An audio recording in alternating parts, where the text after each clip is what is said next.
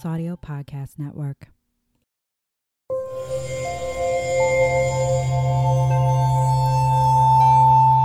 Part of the Ballas Audio Podcast Network.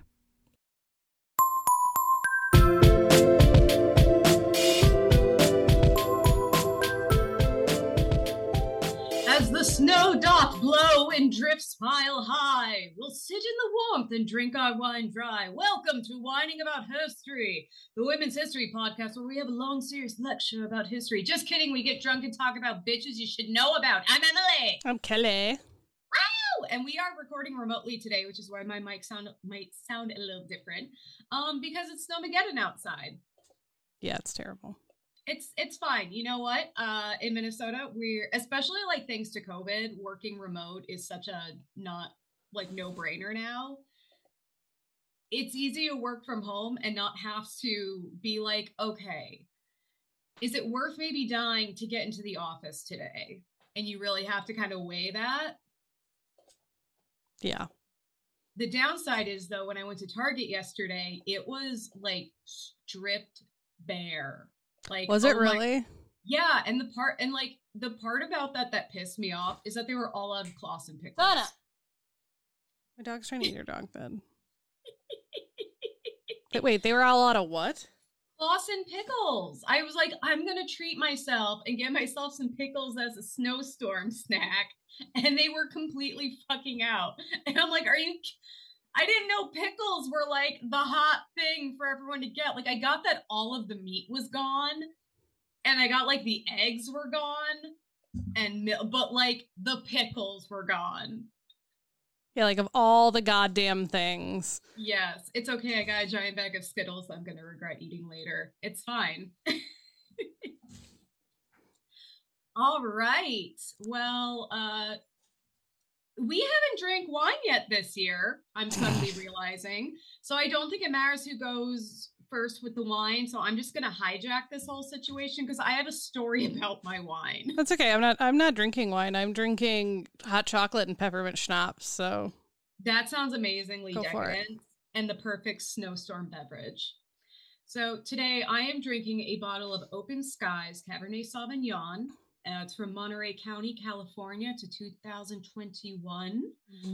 Which uh, when I like got into dating, I was like, 2020 was the lost year. 2021 was the year to fuck around because no one knew what was going on. And 2022 was my year to find out. And that's when like I started finally making healthy choices. So this is from my fuck around phase. fuck around and find out. fuck around and realize you're in a toxic relationship and then find out how to get out of it. yeah, you know. Um, so this was this was kind of an impulse purchase at the Target liquor store. Uh, there's no description on it, but there is a story. So um, I bu- I bought a bunch of I bought some groceries just to tide me over for the snowstorm. Decided I'm gonna treat myself with some wine. So I got this bottle of Open Skies and then like four little like like a little four pack of bottles of sangria. And I check out and I'm walking in my car and I'm like on the sidewalk outside of Target and I I still don't know what happened because there was nothing that I tripped on. There was no ice, there was no slush, but I like tripped over my own feet and I fucking went down. Oh no. Like like in a cartoon, I ate complete shit. And I hear the sound of glass shattering. no. And I'm like, oh fucking A. And I like, I get up and I'm just like alone on the ground.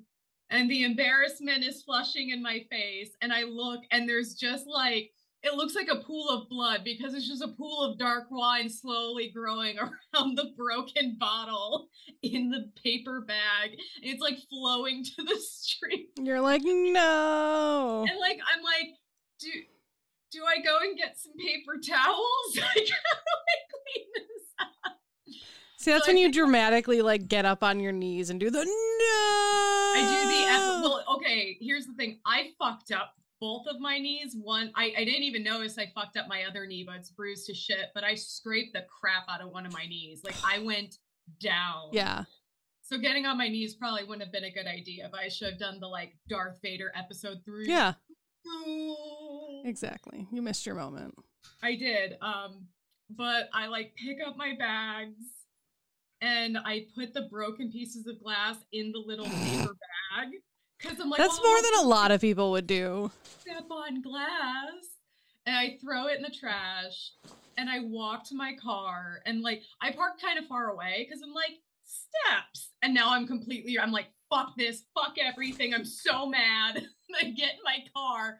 And fortunately, the four little sangria bottles didn't break, but like that bag was full of wine. So I oh. like, I bought this plastic storage container that I was carrying with me. I put Yeah. it all in there. I put it in my back seat. I'm sitting in my car and I'm just like, I really wanted that bottle of wine. Yeah, you're like, God damn it. It was speaking to me. I, I know I have four other little bottles, but I I'm mad. I'm I'm mad and I'm shameless. So I drive my car closer to the Target this time. I go into the liquor store and the guy kind of looks at me because he just saw. Me. Yeah, and you're like, so. and like, um, do you guys have a like little kid who dropped her ice cream cone three seconds after ordering it policy? Because I just ate shit outside. So he sends me to customer service because he has no idea what like how yeah, that he's like, um, I pre- Apparently- like, yeah. I don't. It's not that I don't think anyone has never broken the bottle of wine right after buying it. I think I'm just one of the first people To actually come back and be like, can I get another one? to admit that I ate shit outside. Like my coat's got wine on it. I'm I'm so embarrassed, but I'm, I was the first person to come in and be like, "So here's my story." He sends me a customer service. I ask them, and the gal is like, "I have no idea. Let me get someone who knows what they're doing because I'm just filling in from Starbucks." I'm like, "You poor sweet baby." So this other guy comes over. Mind you, everyone I'm talking to is 12. Like, Yeah. they've had a crazy day, and I'm like starting to feel really bad about even asking. Right? You're like, I'm like, maybe I should just go. I know. I'm like, maybe I should just go jump in front of a car. Would that be more convenient for everyone? But I'm trying to, you know, not let my embarrassment control my life and my anxiety. So this guy, like, ha- he comes over. I tell him what happened. He's like, "Do you have the receipt?" I'm like, "Well, the receipt got soaked in wine, so no." He's like, "Do you have the bottle?" I'm like, "Well, the bottle's shattered, but I can dig it out of the trash can outside." He goes, "No, no, you don't have to do that." You should have been like, can you check your security footage? yeah, I mean, if you put like one of those slide whistle sound effects with it, it's gonna be super funny. It's gonna brighten your day because I, I cannot even begin to describe how I went down. It was like full cartoon, like splayed out. I did the whole Superman thing. It was awful. So he gets permission from one of his supervisors to basically refund me the wine. I go back to the liquor store, rebuy the exact same bottle of wine, and then this time. I'm glad they had another bottle. yeah. Oh, they had so much. Well, okay. Here's the thing. Here, here's the punchline to this whole story. You know how much this bottle of wine was? Like eight bucks. With tax, eight twenty four. I It was so close. It was a twenty dollar bottle of wine. Like that's more like I'm not throwing away twenty dollars. It was eight dollars. But it's That's probably even more so why they were like, why does she care so much? because I was excited about a bottle of wine. And not only did I like trip and break it, it was like 30 seconds after I bought the damn thing. Like if I had done this at home, that's on me. You know, if I had been walking into my house, I wouldn't have gone back. But I was like, I was like 10 steps outside of the store. Like, yeah, they literally could lot. check the security footage and watch you like bite like, it. And here's the thing, the the pool of wine that looked like a blood pool, I'm like, it's still out there if you want to go and check. And I'm I'm just imagining, I was like, I wonder if it's still there. I wonder if it froze. That would be funny. Like, so this is the eight dollar bottle of Cabernet Sauvignon that I bought twice because I liked the name and I liked the way the bottle looked. And I'm gonna see if it was all worth it. I'm also gonna post the pictures on Wine Wednesday of my knee after I fell because I And the bottle of wine. Oh yeah, and the bottle. I took a very nice picture of the bottle of wine, but my knee got fucked. Please ignore the snuffling morning, of the very angry hip- dog. And then this morning, my hip and my shoulder were really like sore. I'm like, why is that? Oh, because I went down on that entire side of my body. Oh yeah, because I ate shit. yeah, because I I got a big old spoon and a bowl and just ate shit. Yeah. So Kelley, please raise your glass of delicious hot chocolate and peppermint schnapps and toast to Target's generous wine return policy. Cheers. Cheers.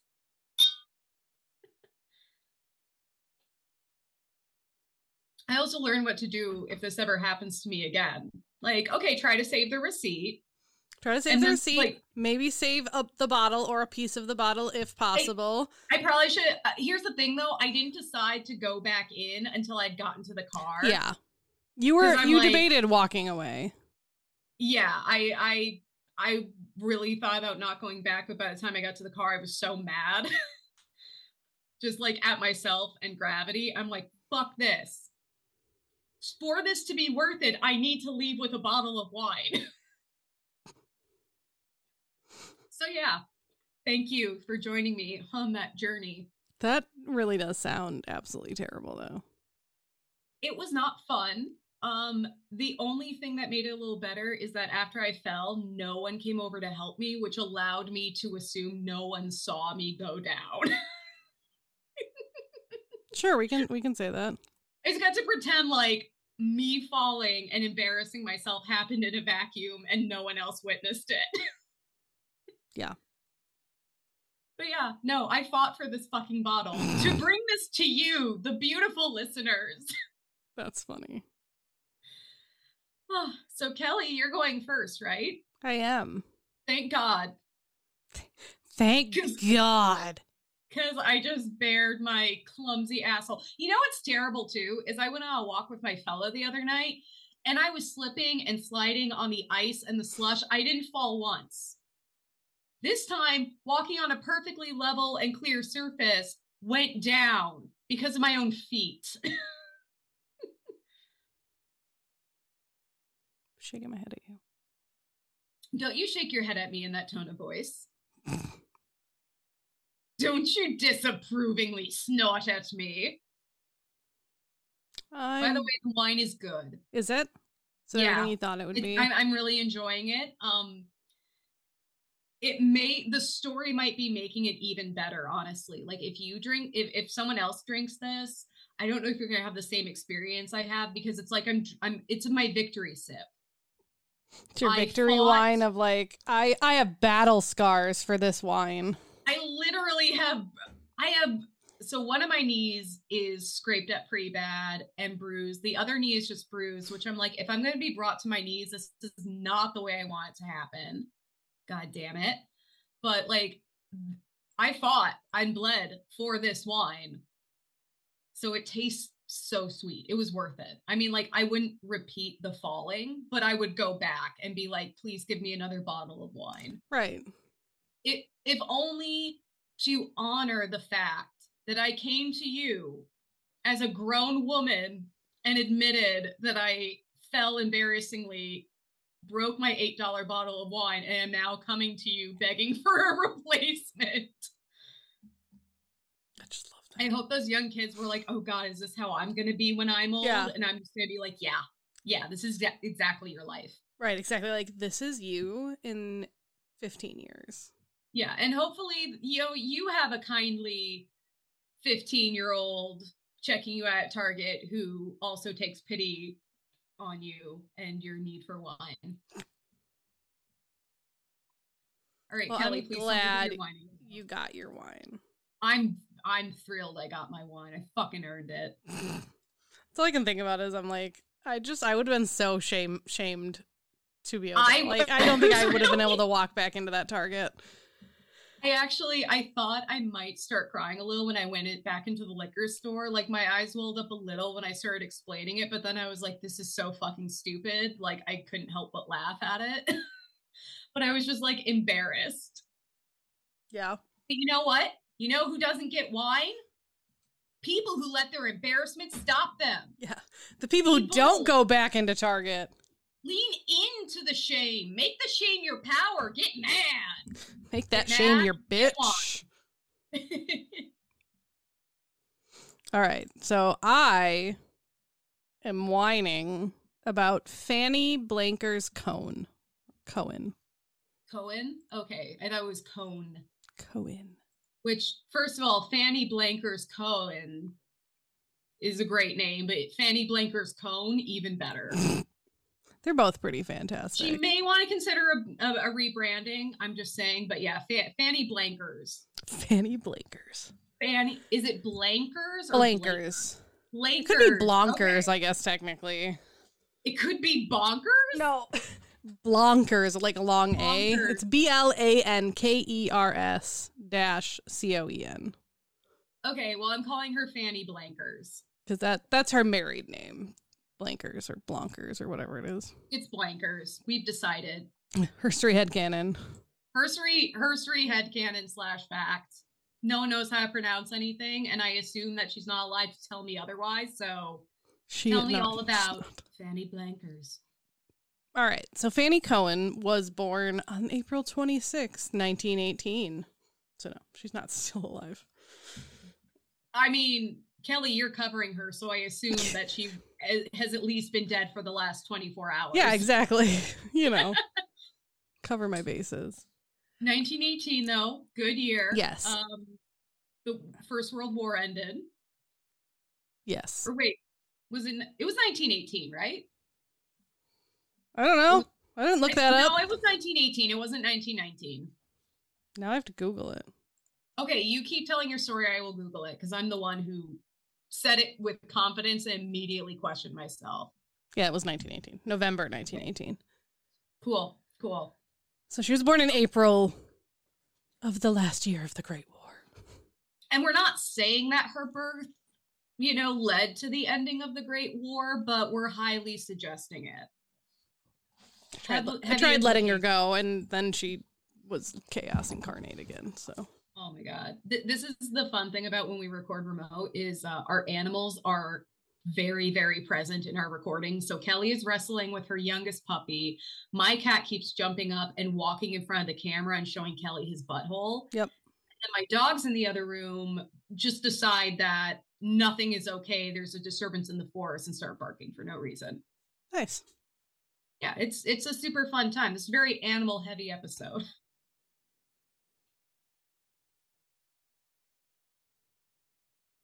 I should have looked up how to pronounce the name of this town and I didn't and I I have regrets. Ooh, just just pronounce it badly. I mean, I'm going to. So she was lean, in, lean into the shame, Kelley. You'll get a bottle of wine. No, I won't. I'll probably just get yelled at by the Dutch people. Let's hike to the Target in our orange snowsuits so that our bodies can, can be, be, found, found in the spring. So she was born April 26, 1918, in Lage Vuursche in the Netherlands. Lage Vuursche. Ooh, yay, Lage that's actually Lage Vuursche sounds like a that sounds kind of French. That's why I'm like, I don't think that's right, but whatever. But doesn't it sound like a great drag queen name? It does. Like, welcome to the stage, Lage Vuursche. Anyone can have that. You're welcome. You can thank us and Fanny Blankers yes. for your new drag queen name.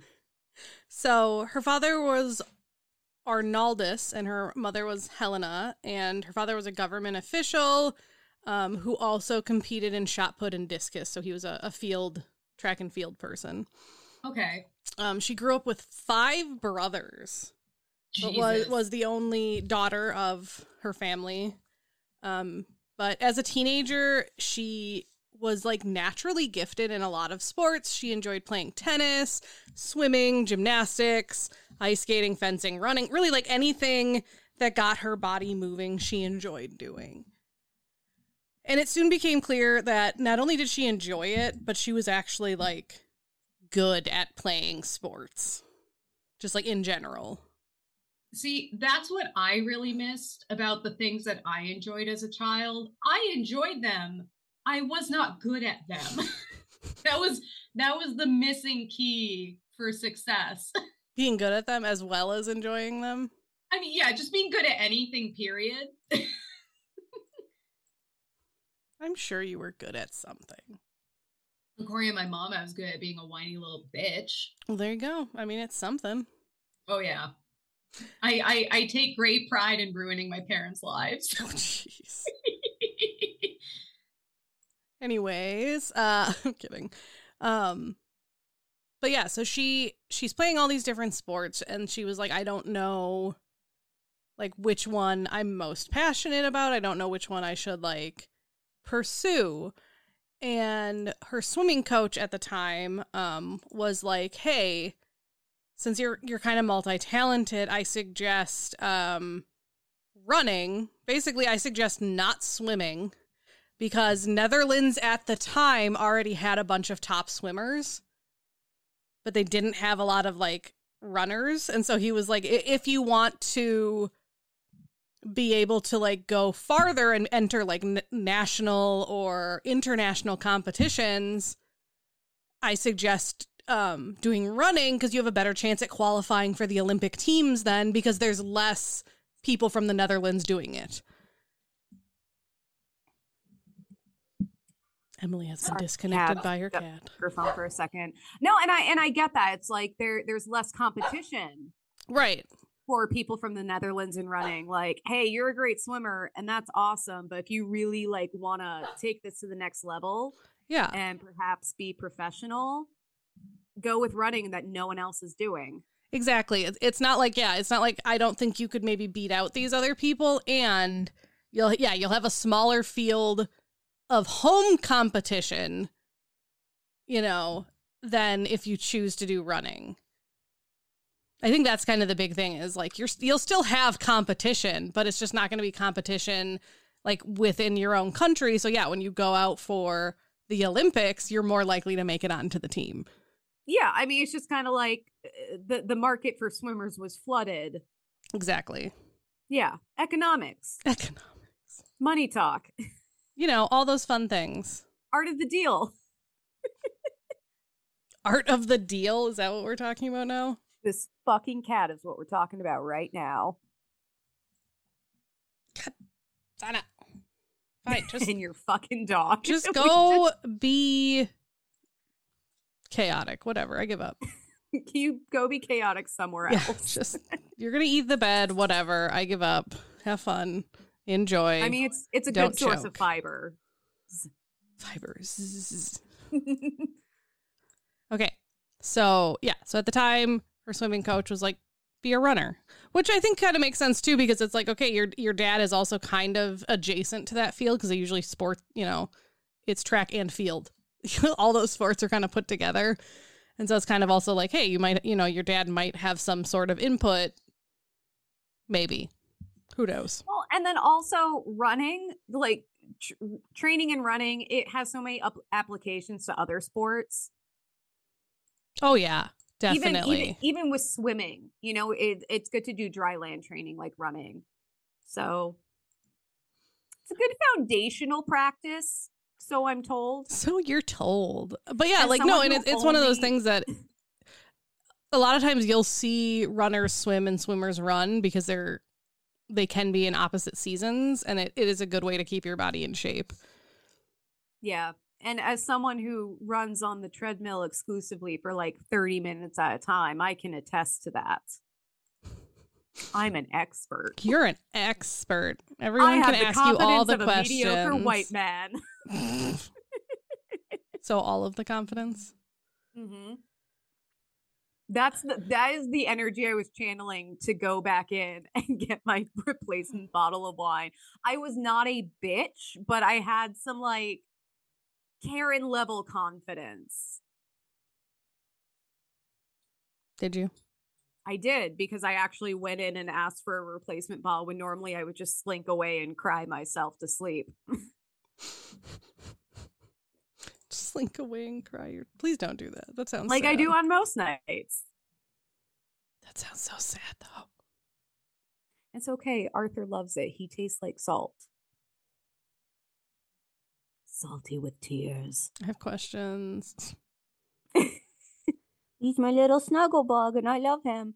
All right, so tell me more about Fanny Blanker and her and her her running her running cardio adventure, her yes. cardiovascular journey. Her all right, sorry, I have to stop laughing. Um Please don't. I love it when I make you laugh because you never laugh at me. I laugh at you all the time, just not when you want me to. You're a bitch, and I love you. um. Sorry. Sorry, it's, it's really making me laugh. For, yeah. it's really distracting for Kelley to sit there and watch me pet my pussy. It is. Cat. Mm-hmm. Sure. You're a good boy, though. Anyways. Yes. um, so her first appearance in um like professional sports was in 1935 at the age of 17. Um, and yes, it was in running. She was like, okay, she took her swimming coach's advice and was like, fine, I'll run.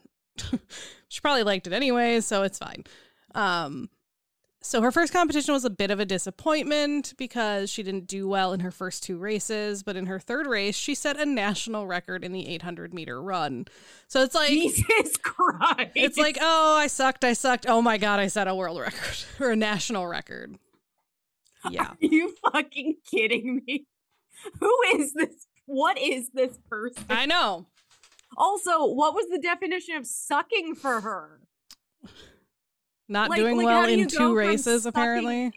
Yeah, but like, how do you go from sucking in two races to like, oh, third time's the charm? I set a national record. No big deal. Like, was she just warming up? What the fuck? That's funny. Yes, yes, she was. No, I'm kidding. I have no idea. Probably. um, it takes me about two races to, um, you know, warm up. So yeah, definitely. It, it, takes me about two races also, uh, and I'm still waiting on doing the first one. You're still waiting. I'm, I'm kidding. I have I have done two, no, three five Ks now. Yeah, not well, but I've done them. I mean, that's kind of the thing. You you got to start somewhere. I mean, we can't all have Fanny's delightful problem of just being too good at too many things, where she's like, "What do I choose? I'm so good at everything." You know, it's just sometimes some people just have the problem of yeah, being too good at everything and so they're like, I don't I don't know what I want to do. What Ivy League school should I go to? I got accepted by all of them. like woe I, is me. Like don't get me wrong, I love Fanny, but also her problems are not terribly relatable and I'm having a hard time with it right now. I'm just gonna shake my head at you. I don't know if I could, can handle Fanny's story today after what I just told everyone. but please keep going. So she set a national record. Yep, for the 800 meters. So that's like a, a mid distance run. It's not a sprint. It's not a, you know, it's not the long yeah. haul. Um, so she would go on to make like the Dutch national team, and um, she would make it as a sprinter, not as a middle distance runner, because at the time outside of the Netherlands, because obviously she she had just done a mid distance run in the Netherlands and set a, set a national record. But outside the Netherlands, particularly in the Olympics, the 800 meter was considered too physically demanding for female contestants and had been removed from the Olympic program in 1928 for women. It was still there for men. Okay, really quick were any women actually consulted in that decision? Were any women actually asked? I mean, let's be honest, probably not. Definitely not. But I just love, like, I mean, we, here's the thing we're still dealing with this with a bunch of people, usually men, making decisions about women and for women that they have no business making. Like, oh, no, no, no, this is way too strenuous. You can't do that. It's like, I'm sorry, were any of us consulted? were any women runners actually consulted or were you two worried that right. you know we'd have to like hold our uteruses in with our hands as we ran it would just be really uncomfortable for everyone yeah it's people making dumb decisions for dumb it's, reasons it's so frustrating and like also the people making these decisions they're they're they're not in a position. I, I, like I don't care if you're on like the big Olympic sports committee. I'm like shut shut the fuck up. You're not a doctor. You don't know what women can or cannot handle. Stop. yeah. Thank God, you know, people uneducated people like politicians don't make decisions about women's bodies anymore. Hmm. Hmm. Hmm. So the following year, she would start being coached by a man named Jan Blankers. Blankers, whatever, whatever we decided. no, it's Blankers. Um, who was a former Olympic tri- triple jumper himself and had participated in the 1928 Olympics, and he encouraged her to enter the time trials for the 1936 Olympics that were going to be held in Berlin. Um, oh, yeah. She was those, eight. Those, those, are a very notable Olympics. Yes, Olympics. Yeah. Um, she was 18 years old um, when she went in for the trials, and she did get in. She was selected to compete in both the high jump and the 400 meter relay. That was one of the events I ran. 400 meter relay. The the four by 100 meter relay. It's one of the baton pass ones. Yeah. Yeah. Yep. So at the Berlin Olympics, the high jump and the 4x100 meter relay competitions were held on the same day because why not? Um, and in the high jump, she would take fifth place, shared with two other jumpers, while the Dutch relay team would also come in fifth place. The sixth team in the final was Germany, who was disqualified. ah, the Berlin Olympics. Can you, okay, I'm sorry. Can you imagine being disqualified at your own fucking Olympics? No, but it's kind of funny. Oh, it's hilarious. No, like here's the thing that so the was it 36 you said? Yeah. But the but the Berlin Olympics are like such a notable event in sports history because it's the lead up to World War II. Hitler is there and like he you know there's hosting, a lot that went on during those olympics. And this is this is him like trying to showcase to the world that like no we are superior. And my way of doing things which involves the mass you know genocide of other people is the correct thing to do. And it totally blew up in his fucking face. It's it's one of those like wow chef kiss moments where you're just like just suck it and choke on it you dick um, and it the the fact that she got that um autograph from him became like one of her most prized possessions, which I'm like, yeah, definitely. Oh my god, can, can you imagine? And it, like, you don't have his autograph because you were in the stands and he grabbed your notebook and signed it. You got his autograph because you were competing in the same Olympics as him in the same general like field, track and field. Yep, because he was a track and field runner as well. Like that is so cool. Yeah. I would never. I would. I would hold it as. Oh yeah, one hundred percent. Like it would be framed and like yeah, yeah, place of honor in my home. Yeah. Um, like your house catches on fire, and it's like, well, that's the one thing first? you save. the autograph for your pets. I can carry them all. Exactly. Um. What are you eating now? Oh, it's a popcorn kernel. I guess you can eat that. That's fine. Anyways, um, two years later, she would um, break another record. This time, a world record in her first world record. So last time it was a national record. This time it was a um, a world record. She won the hundred yard dash, or she ran the hundred yard dash in eleven seconds. Oh my god! Yeah. And you said she was mostly a sprinter. Yep. So that that that makes sense. Hundred yard dash is like yeah. I think the shortest sprint you can do. So like sprinters are insane because it, it sounds like it would be a little easier because it's less distance that you have to actually oh, run. It's not because like you have you, have, you have, have no room for error. You have to give it every little bit of everything the whole time. Uh, there were sprinters I swam with who trained themselves not to breathe for the entire race. And and usually that'd be maybe for a 50. Oh yeah. But still when you're pushing it, you're you're gasping for air. And this isn't like running where you can just breathe. In swimming, breathing slows you down. So they would train themselves to exert all that energy, go as fast as they could through the water without ever taking a breath. Yeah. Because then that would slow them down. And literally milliseconds make or break you. Yeah. Oh yeah, it, exactly. so like if, so if you if you stumble at the start, if you yeah, if you make any wrong move, you're you're done. Yeah, like in there's not enough time. yeah, in, in, a distance, you know, you, you can make a mistake and make up for it later in a sprint. Yeah, no.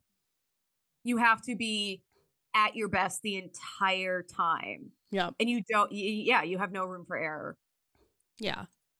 Um, she would also go on that year, so 1938, to win her first international medal at the European Championships in Vienna, where she won the bronze in both the 100 and 200 meter sprints. Um, many observers, including Fanny herself, um, had ex- expected her to do well in the upcoming Olympic trials, which were due to be held in Helsinki in July of 1940. As most of us know uh, the 1940 Olympics were canceled because of the outbreak of World War II. Um, they were so what's what I found interesting because I found this out while I was re- researching this story is so the Olympics were officially canceled in on May 2nd, 1940, which I'm like aren't the Olympics usually held in like July? Isn't that really late to cancel them? we were really hoping that the outbreak of another world war was just going to blow over. Yeah, you know.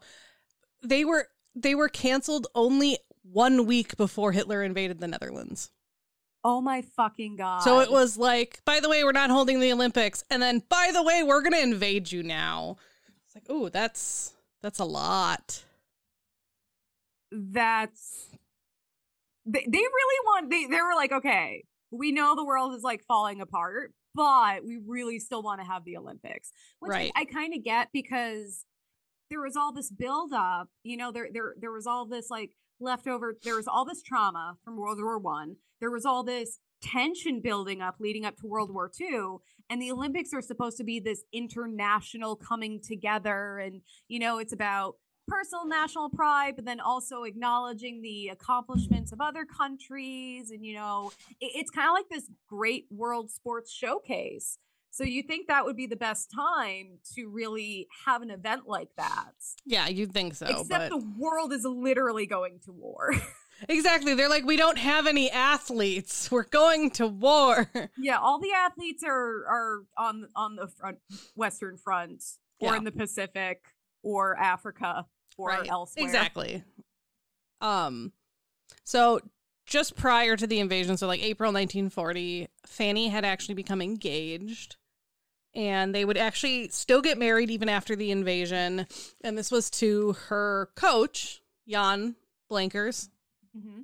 Still might be Blankers, but we've decided it's, it's Blankers. Blankers. Stop trying to stop trying to correct it or pretend that we're not committed. It's blankers. So he was 15 years her senior, but you know, whatever.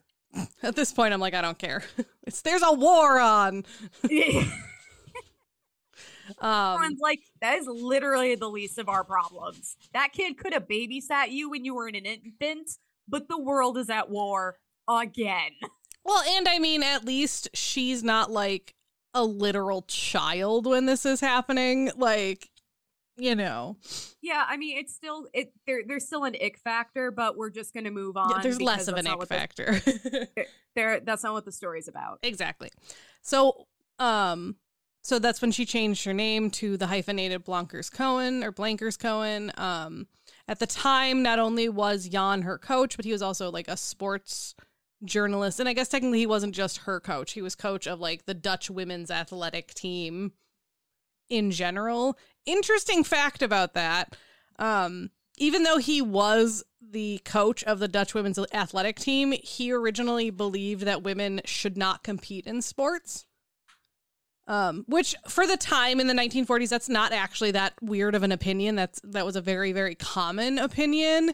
But yeah, like once he met and fell in love with Fanny, he was like, "No, women can compete. It's totally fine." Isn't it amazing what good pussy can do? right? You just need you just need the right woman. That's what everyone says. I, I will say though, I I really applaud him for being confronted on his inaccurate beliefs and yeah. then being enough of a man to be like, "Oh, whoa, I was wrong," and actually changing his his viewpoint. Yeah, exactly. Like, because there are a lot of people who would just be like, nope, nope, no pussies on the field, can't do it. Right. Like he he's willing to be like, you know what, I I was wrong. Mm-hmm. Which is good. Growth is good. We love to see good growth. Um. So when Fanny, or sorry, two years later after they got married, Fanny would give birth to her first child named Jan Jr. This or was it Jan Jr.? Jan Jr. Jan Jr. so that was 1942, and the Dutch media, which was again, this is very standard for the time, but it still makes me mad. It made me mad when I wrote it, and it still makes me mad now. Basically, the second the Dutch media found out that she had a child, they were like, well, she's done running. She's done competing in sports. She's done running. You know, she's a mother now. Jesus Christ. And you know, th- you you would never you would never say that about a man. Like, oh, no. oh, he's a high powered executive, but he just has first child, so he's gonna. I guess he's retiring job. now. Yeah, he's gonna quit his job. He's just a dad. It's you can be all of these things at once. Right. Yeah, it's like it's one of those things that it just makes me so mad because I'm like, are you? See, yeah. I thought you were gonna say that wife of Jan Blankers birth child. Even though argue I think she's probably more famous than him. Yeah, like he competed, but I don't think he ever won really. He didn't run two bad races and then set a national record. right, exactly. Um, but yeah, like like I said, it was very common not only for people to assume that, but the fact that she was actually even married and one of the top female athletes was incredibly rare. Like you didn't see at that time, you didn't see many female athletes that were married, let alone having children. So the fact that she now had a child, yeah, just automatically meant well, well, she's done because this doesn't happen. And I and I I'm not going to say I get it cuz I cuz I don't, but I understand this idea that most female athletes are not married because then you do have to devote your you're expected to devote yourself to your husband. You're expected to do- devote yourself to your home and having children and all that stuff. I mean even in the 1940s there was still that expectation that once a woman is connected to a husband the husband is her job. Yeah that's exactly her life now. She doesn't actually have a life. And the financial and i don't know what it was like in the netherlands but the financial control that a husband had over a wife back in the day huge. was frightening.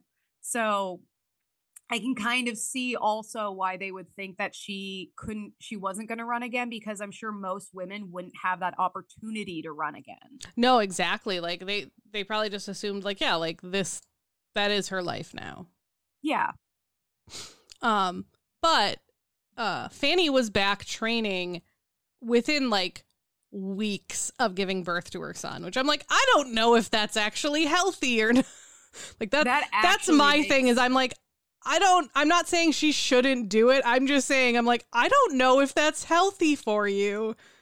I have been through less trauma than giving birth and I'm like, I could stay in bed for a month. Right. like, so I'm like, man, her. you're you're okay. Like you do She's you, girl, but damn. You She's know? a fucking beast. Yeah, she definitely is. but yeah, so she's she's back training. Um, 1942. Um, during the war, um, most m- like most international sports competitions were canceled. Understandably, like like I said, there weren't a lot of competitors. People weren't really feeling the like let's go cheer per- for people vibe. However, at also, least in where the- do you have that competition that's not being dominated by war? Right. At least in the Netherlands, they kept their domestic sports competitions despite being occupied by Germany at the time. Holland was like, "No, we're still going to do this. You're weren't not the, taking this away from us." Weren't the Netherlands where Hitler was trying to get that like heavy water or whatever it was no to develop atomic weapons? Probably. Am I making this up? I don't know. Um so yeah, like they're like, no, we're still gonna like have these competitions. Like whoever's still around can still compete. Probably mostly they're women. Um, but during that time, during them holding domestic competitions for, you know, during the war, so between 1942 and 1944, Fanny would set six new world records during that time. Jesus Christ. Yep the first came right away in 1942 right when she started competing again after the birth of her son she would um get the new world record in the 80 meter hurdles. So this is one of the hurdles ones. Um, the following year, she would improve her own world record on the 80 meter meter hurdles. She's just beating herself. Yep. She, world record. Yep. She would then improve the world high jump record by five centimeters, which is huge. Like that. Yeah. Usually it's by like half or one. So doing it five centimeters at once is really impressive. So she moved it from 1.66 meters to 1.71 meters um, in a in a specially arranged high jump competition that hap- happened in Amsterdam. She then tied the 100 meter world record. Um, however, this was never officially recognized because she was competing against men when she ran this time. And I'm like, Okay, excuse wait. me, that should make it count even more. I I don't understand the logic behind that. Cuz if she here's the thing, if her time was world record worthy, why did it matter who she was running against? She was running in an official competition. This wasn't like, well, I ran it in my backyard. You just didn't see me. She's not like making it up. right. And with all of this bullshit around male supremacy in athletics, yeah, it should make it count more. Exactly. Like I, I read that and I was just like, you know, whatever. it's like a bunch of dudes got butt hurt. exactly. They were like, no, we can't let her have this because then people will find out she ran faster than us. Oh, That's probably what it was. Let's be honest. Yeah, yeah. They're like, not only did she set another world record, but she did it while competing against men. and we just do not Exactly. And they that. were like, mm, this is not okay. Jesus fucking Christ. yeah. Also, maybe having a baby made her stronger. Right? She's like, I had a baby and now I'm going to just kick everybody's ass. Like she had a Super Saiyan moment. Her hair got spiky and electricity's buzzing around her as she's like giving birth to this baby, and now she's just spending the war breaking world records left and right. Right. Her power is over 9,000. Yeah. So she would close out that season by setting a new world record in long jumping um, at 6.25 meters, um, a record that would stand for 11 years. Wow. So it lasted from 1943 to 1954. Girl can jump as well as run. Like, damn. legs for days. Legs for days. It's a it's a it's not a cardio- cardiovascular journey. It's a cardiovascular domination. exactly. So obviously during the war, um, circumstances weren't easy, and it was becoming harder and harder for them to get food in um, Germany occupied Netherlands. Like Mm-hmm. the thing is, they're not only are the Netherlands dealing with the war, they're also dealing with being occupied by the Nazis, which was never a good thing. Oh no, no, no, no! Of course not. And there, I know there was a lot of you know counter-Nazi activism going on in the Netherlands and other Nazi-occupied countries at the time. But to be occupied by the Nazis, I mean, what a nightmare! Because basically, one, they can do whatever the hell they want to you, Yep. and you have no recourse. Yep. So God forbid that they're like they decide that you're on their your their shit list. Right.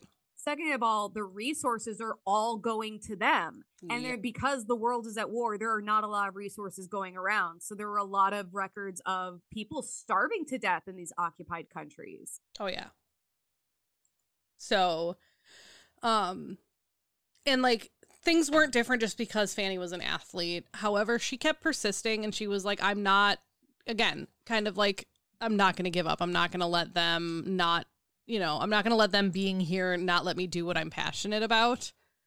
Which I'm like, damn. Like of all the people to stand up to, like the Nazis had to be terrifying. I mean, like obviously they were, but like that's a whole new level of like standing up to someone because like Well, they they were known for like killing people Oh yeah, no, they just shoot you dead. And there's there's also they're standing up to like a bully, you know, one one person who's giving you a hard time. It's another thing to stand up to a military occupying your country. yeah yeah which and th- this this is true for everyone who resisted the Nazis. You know? yeah exactly it's it's one of those things that it's just like i i like i would be too scared to walk back into a target let alone that oh my god, no, I, I wouldn't have gone back for the wine.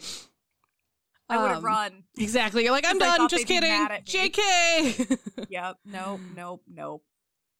Please don't murder me for dropping a bottle of wine. Would I would have never been at Target. I would have just ordered everything online and never left my house again. Yeah, it would have been COVID again. Um, but so, despite the the hardships getting harder, she continued competing, and in 1944, Fanny would manage to break the hundred yard dash again. Or sorry, this one's a hundred yard dash, which is 91 meters. Yeah. It's different. Um, but she would break that record in May of 1944. At the same meet, she would run the relay um, with a team, the four by by a hundred and the four by a hundred meter, and also break the world. The team would break the world record for that as well. The Germans were super excited about this for some reason because I think it's because they were like, well, this. So the previous record had been set by an English team, and I think the Germans were like, well, this country we've occupied is better than you. They they basically are seeing the Netherlands as Yeah, they're they're claiming the. Netherlands victories is what they're Yeah. doing. Yeah, exactly. Um, mo- months later, she would break another record on a team. She would break the four by two hundred meter record, which was held by Germany at the time. And probably in one of the scariest things she ever did in her life, during that run, they were wearing um, outfits that had Netherlands national symbols on them. Oh, because that was the other thing when Nazis were occupying a country. I mean, we kind of joke about it, but you basically was were Germany now. Germans. Yeah. Yeah. And you weren't allowed to have any pride or recognition of the country that you were living in and had been living in that they had invaded. Yep. Oh my god. Yep. So they were just like, all right, we're doing this. That okay, can I just say I love sports activism stories. Yeah, I do too. Like there was the ba- the Black Panthers salute at uh at Olympics. There you know Jesse Owens beating the German team. Like just I there's something about sports activism that it, it hits in a different way. It does. And I And I- think, sorry, go ahead. Oh no, I was just gonna say I think maybe it's because it's in a scenario where at best no one's expecting you, and at worst people are like, don't fucking do a thing because you were on this national or international or large stage. Yeah. And then to take your career, your safety, your your future into your hands to take advantage of having the eyes on you is huge because the um I think it was an Australian runner who was on the podium uh when the other two runners did the Black Panther salute Mhm. and I I I I'm, I don't remember anyone's names off the top of my head. I'd have to look it up. But he didn't do the salute, but he like bowed his head in like, you know, Solidarity. yeah, camaraderie. You know, like he he supported them, but he didn't do the salute. But he lent them. So it was his idea for them to wear the gloves. So like he had a pair of black gloves and he gave each of them one of the black gloves. So that's why each of the men who are doing the black power salute are do have one glove on the opposite hand. Oh, yeah. And his career oh, ended. yeah. Anytime someone does something like that, it's just like, nope, you're you're done. but he was arguably like a passive participant in that he didn't do he didn't publicly do the salute he you know just kind of bowed his head like he was supportive but he's like yeah, he's like, I'm not getting par- involved in this. he wasn't participating in the demonstration which is fine you know but he still suffered the consequences and i think even recently there was there was a movement to like get him recognized or reinstate him in the national like running association or whatever it is and australia was like nah Oh, oh, fuck you. yeah like they're like they're still being dicks to him like I love you, Australia, but come on, that's Yeah. so stupid. which like hashtag not all australians and we definitely do that in the united states but it's like oh my god he as far as history goes this man did the right thing Yeah, and we need to fucking acknowledge it and let let the pettiness go right. so I her I agree. so her doing that especially in defiance of Hitler. the military occupation Yeah. They could have they could have shot her right then and there. Oh yeah. I mean, people had been killed for less. That's definitely yeah a thing. Wow. Yeah. Also, I want to point out, and and I'm sorry. After this, I'm going to stop interrupting. No, but you were talking about how there's there's supply shortages and yeah. there's not enough food and this and that. And I'm like, there are athletes who spend so much money on the right protein and the right diet and you know everything's so regimented. She is not probably even getting the basic nutrition that she needs let alone the nutrition she needs for her for this level of athletic performance. Oh yeah. And she's still breaking world records. Like that blows my fucking mind. It blows my mind and i'm like are you okay? Like yeah. is your body going to be okay? You know what i mean? Like because i'm just like oh that just sounds like it wouldn't be good for your body. Like what demons are you running from so fervently? Right? But yeah. So i love that yeah there was this like major act of defiance from from the team because it's it is like it's just it can be so powerful for a nation to see their athletes doing that. And what I was going to say was, yeah, like you have these athletes using their stage for purposes that are good to boost morale, to join people together, to do all these different things because they do have that national stage. And yes. they do it sometimes knowing you know like there have been times where i'm trying to remember there was there was another thing that someone did at an olympics game and they they said after they were like i i knew it was the end of my career but it was something i had to do anyways. And i can't well, remember who I, it was. I think it takes a lot of bravery too because uh, you, you, know pe- people will be speaking at the oscars or at the super bowl or you know, the, these very public venues and maybe then they'll make a political statement and people are like, don't make it political. Well, first of all, literally every single thing in our lives are political. Like it's already political. So, so it's kind of like, what kind of person are you? Like, like, what does it say about you if you're not brave enough to take this fleeting, perhaps once in a lifetime chance to have a country or a world watching you?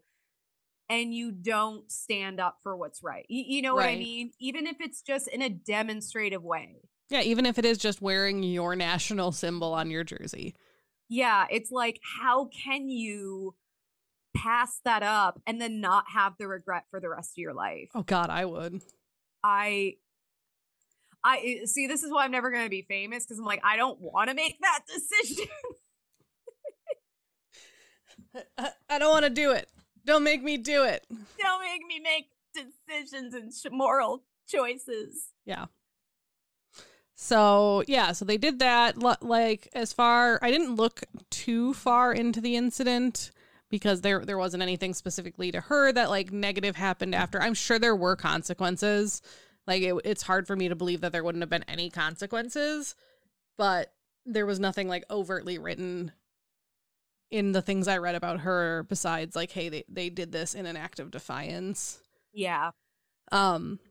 So the winter after that, um, in the Netherlands is known as as the the Hunger Winter or the Hunger Winter. It's one word in their language, which I think is kind of cool. But it's is known that, as the Hunger Winter. Is that one of the uh like sequels or light novels to the Hunger Games series? No. I mean, it definitely could be dystopian. Um, but basically this is when yeah, they were essentially starving out the Netherlands. This was incredibly severe, not only like a severe winter, but there was almost no food, particularly in the big cities, like where they had the larger populations, because they just weren't getting it. And there just wasn't enough for the amount of people. Some of the people in the country were having a little bit easier time because they had a little bit more freedom to like grow their own food or, or stuff right. like that. But the big cities were really struggling. Um, during this time, Fanny would actually have another child. Um, this one was this was a daughter named uh, Fanneke. And oh. in contrast to when she had Jan Junior, um, she actually ended up taking seven months off from athletics and uh, did very minimal training during that time. And so I think that really just shows how much substance her body didn't have. You I know, like say because she's starving and just gave birth to a child. Yeah, that she's like, you know what? I've, I've, she's probably like, I've already pushed my body too far, and I just can't. And now she has, like, her, she has a family of four you know what little food that they had has gotten even smaller and they have to make it go further yeah yeah she can't she she physically and financially she can't afford to fuel her body even I, I imagine even in a basic way like i'm not saying like oh fuel it for athletics like i i think they're they're all starving right exactly like there is no yeah like there's just no option. Like you are who you like. Un- unless you're probably on Hitler's side, you're not going to get any more food than anyone else. Right. So, I mean, we we know eventually World War II ends, and eventually things start kind of getting back to normal. Yay! Yay! Hitler's um, dead. Yeah, exactly. The first Ding major dong, Hitler's dead. Exactly. Fan Fanny would go back to competing as things opened up, and one of the or the first major international event that happened after World War II was the 1946 European Championships that were held in Oslo, Norway. So this was like the first time that like Europe was like, let's get together, let's you know like as countries that went through this and survived, you know, like let's have some friendly competition. Um, what a what an intense event that must have been because everyone is just so deeply traumatized and you're you're coping with the aftermath of this horrible horrible war and you're trying to reestablish a sense of normalcy but also create opportunities for t- healing and togetherness and cooperation because everyone is just so desperate. Oh yeah. Like i can't even imagine like what it must have felt like thereafter just this like probably relief of like we can do this again and yeah. probably this like fear too of like is it going to happen again? Oh my god yeah because no one thought it would would ever happen again. Yeah like there's a reason you know they they called world war one the great war because they were like that this is never going to happen again like this is too horrible why would it ever happen again how, how wrong they were Um, like I um know that I know that our generation constantly jokes about World War Three. Like, oh, it's you know this year it's going to be World War Three. But I think that's just because we're all so painfully aware that like it, it really could be. Like it totally could be, and I think all of us are just going to be like, I'm not. I'm not even fucking surprised. Right, like it, it isn't going to come as a big surprise to us because we are just we're not like bracing for it per se, but we're just kind of like it's coming at some point. Yeah. During our lifetime. This is why we're all so like ha- have you ever heard of like um I think it's like optimistic nihilism where you're like nothing really matters, so why wouldn't I be nice? You know, yep. you're you're you're being nice because like if nothing matters in the end, why wouldn't you take the opportunity to be nice in the moment? It's yeah. So I feel like that's why we're also like the world's a nightmare. Let's go get coffee. the world's a nightmare. Let's, you know, leave a penny. Let's donate to our favorite causes because everything is falling apart and I need to feel good about something. Yeah, exactly. Like something needs to change. Okay, thanks. Um so during this this championship, the the first day was kind of a disappointment for Fanny. She in the 100 meter semifinals um which was held during the high jump competition. So she had to choose. Um, and they do that at track and field though. Like the whole like everything is going at once. Yeah, but it does suck like particularly when they know they have people competing in both when they're like just so you know, like yeah. Fuck you. I know I used to compete in track and field. It sucked. And then I was just like, I'm just Kelley, doing track. You know, not all of us have the problem where we're good at multiple things and have to make choices. I never said I was good at it. I just said I did it. There's a difference, Emily. um, anyways, but she competed in the the 100 meter semifinals, but she fell during the run and failed to qualify for the finals. Um, and did her bottle of wine shatter everywhere and she was super embarrassed she she was super embarrassed and she got up and she was like i'm gonna compete in the high jump final because obviously like the 100 meter is a pretty quick race. So she was like i still have time. And so oh even though she was covered in bruises she went and did the high jump competition but she ended in fourth.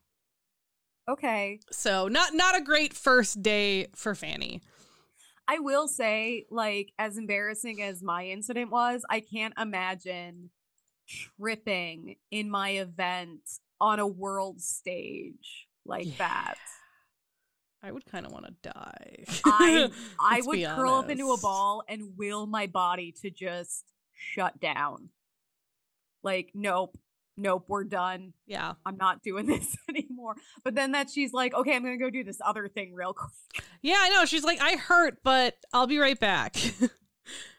so yeah, she did that. And that was day one of this competition. Day two, when it actually better was was much more successful. She won the 80 meter hurdles event and led the Dutch te- uh, relay team to victory in the the 4 by 100. So she, so she came back. No no record breaking, but some wins. Yay. Good for her. Right? Like she she's still getting some stuff done. So as one of the top female athletes in the Netherlands at the time, um, and I say that because in 1947 she won um, national titles in six different women's events. I think that can definitely place her as a leading athlete at the time. Um, Fanny was basically assured a place on the post-war Olympics team that was going to be held in London. They were like, "Yeah, like you're basically one of our best track and field females. Like, yeah, you're of course you're going to go." Yeah. Um however, after her experience in Norway, she was like, "Okay, I'm not going to do all of the events that I have been doing in the past. Like it, it's a it's a bit much." yeah, she's like, I'm gonna focus on being really good at a few things instead of trying to be good at everything. Right. So she she dropped herself down to just four events. She did the high jump, or she dropped to the high jump and the long jump to concentrate on. So basically, she dropped the field and only did track. Okay. Because she did the 100 meter, the 200 meter, the 80 meter hurdles, and the 4 by 100 meter relay. Also, at this time, competition rules prevented an athlete from competing in more than three individual track and field events, anyways, so she would have been limited, anyways. I wonder. I wonder why that is. Um, I don't know if it's still a rule, but it was back then, and I wonder if it's just to try to give more athletes opportunity to p- compete. Yeah. Instead of like one athlete competing in every event. That that's my only like thought on it. Um, yeah, I bet it's a scheduling nightmare otherwise. Yeah. So in the months leading up to the Olympics, she was doing really well. She beat her own 80 meter hurdles world record, which was one of the six world records she held at the time. And even though she was still beating records, journalists were questioning whether or not she should even be competing. She was 30 years old, and of course, that is far too old for a woman to be an athlete. Um, she's married, she has children, and they're kind of like, what the fuck are you doing? And to the point where even the British people were like getting on her.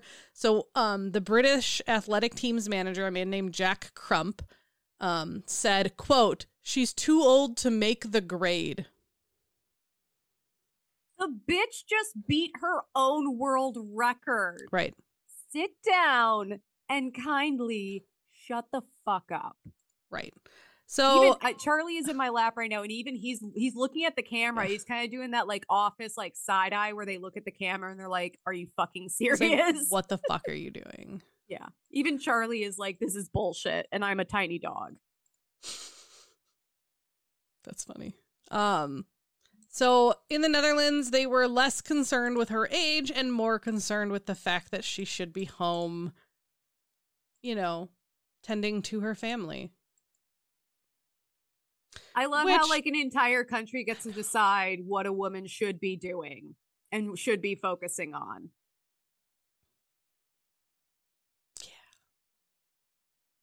I I don't know. I I'm one of those people that I'm just like whatever. Like I mean like I, am mad about it, but at the same time I'm just like I'm I whatever.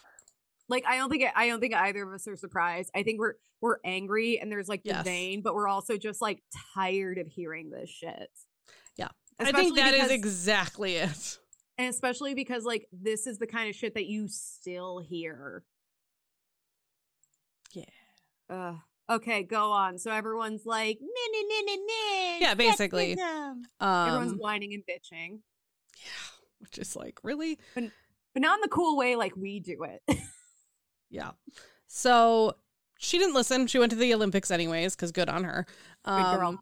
And in her first competition, which was the 100 meters, she qualified easily for the semifinals. And then in the semifinals, she set the fastest time of like everyone competing. The final uh, was held on a on a day that was muddy and rainy and just kind of like gross. Um, but she ran beautifully. She ran it in 11.9 um, seconds, which remember her record was 11 seconds, so not much behind her regular time. Yeah. Um, and she easily beat her opponents, Dorothy Manley and Shirley Strickland, who respectively took second and third. So that's her first gold medal of this Olympics. First like, first event, be, gold medal. I know it would be really rude to her fellow competitors. Um, but I really I, I have I just have it in my head that she she like crosses the finish line, she's just like got her middle fingers up in the air, like fuck everyone who thought I should be home. Right? God, that's what I would want to do. That women shouldn't be able to do this. yeah, it's one of those things that it's just like, yeah, it makes me so mad when people are like that because I'm just like, are you fucking kidding me? Yeah, she showed them though. Yeah, Made she did. Victory all the more sweet and she just kind of kept rolling. Um, so first of all, um, her winning the gold medal in that event made Fanny the first Dutch athlete to win an Olympic title in athletics. Period. Full stop. The Wait. Dutch didn't do very well in the Olympics up until this point. Oh, so she hadn't won any at like that previous Olympics? No, she got like fourth both times. Oh, okay. She's she's won other international or like European titles, okay. but she's she's never when she competed in the other Olympics, she got fourth in both of her events, and then the Olympics after that was canceled because of the war. Yeah, I you know she's winning so much. I'm having I know you just kind of forget about it. Track of like the specific event or organization under which she won. Yeah. oh my goodness.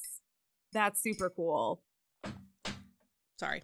I'm just like But tell me clunk, again clunk. why women can't run. Right? Because their uteruses are gonna fall out. You know what? Let it. I'm not using it. Right? You can have it. You can just I'm gonna throw it at my competition and slow them down. Yeah. It's my def- it's like Squid's ink I exactly. shed my uterus and throw it.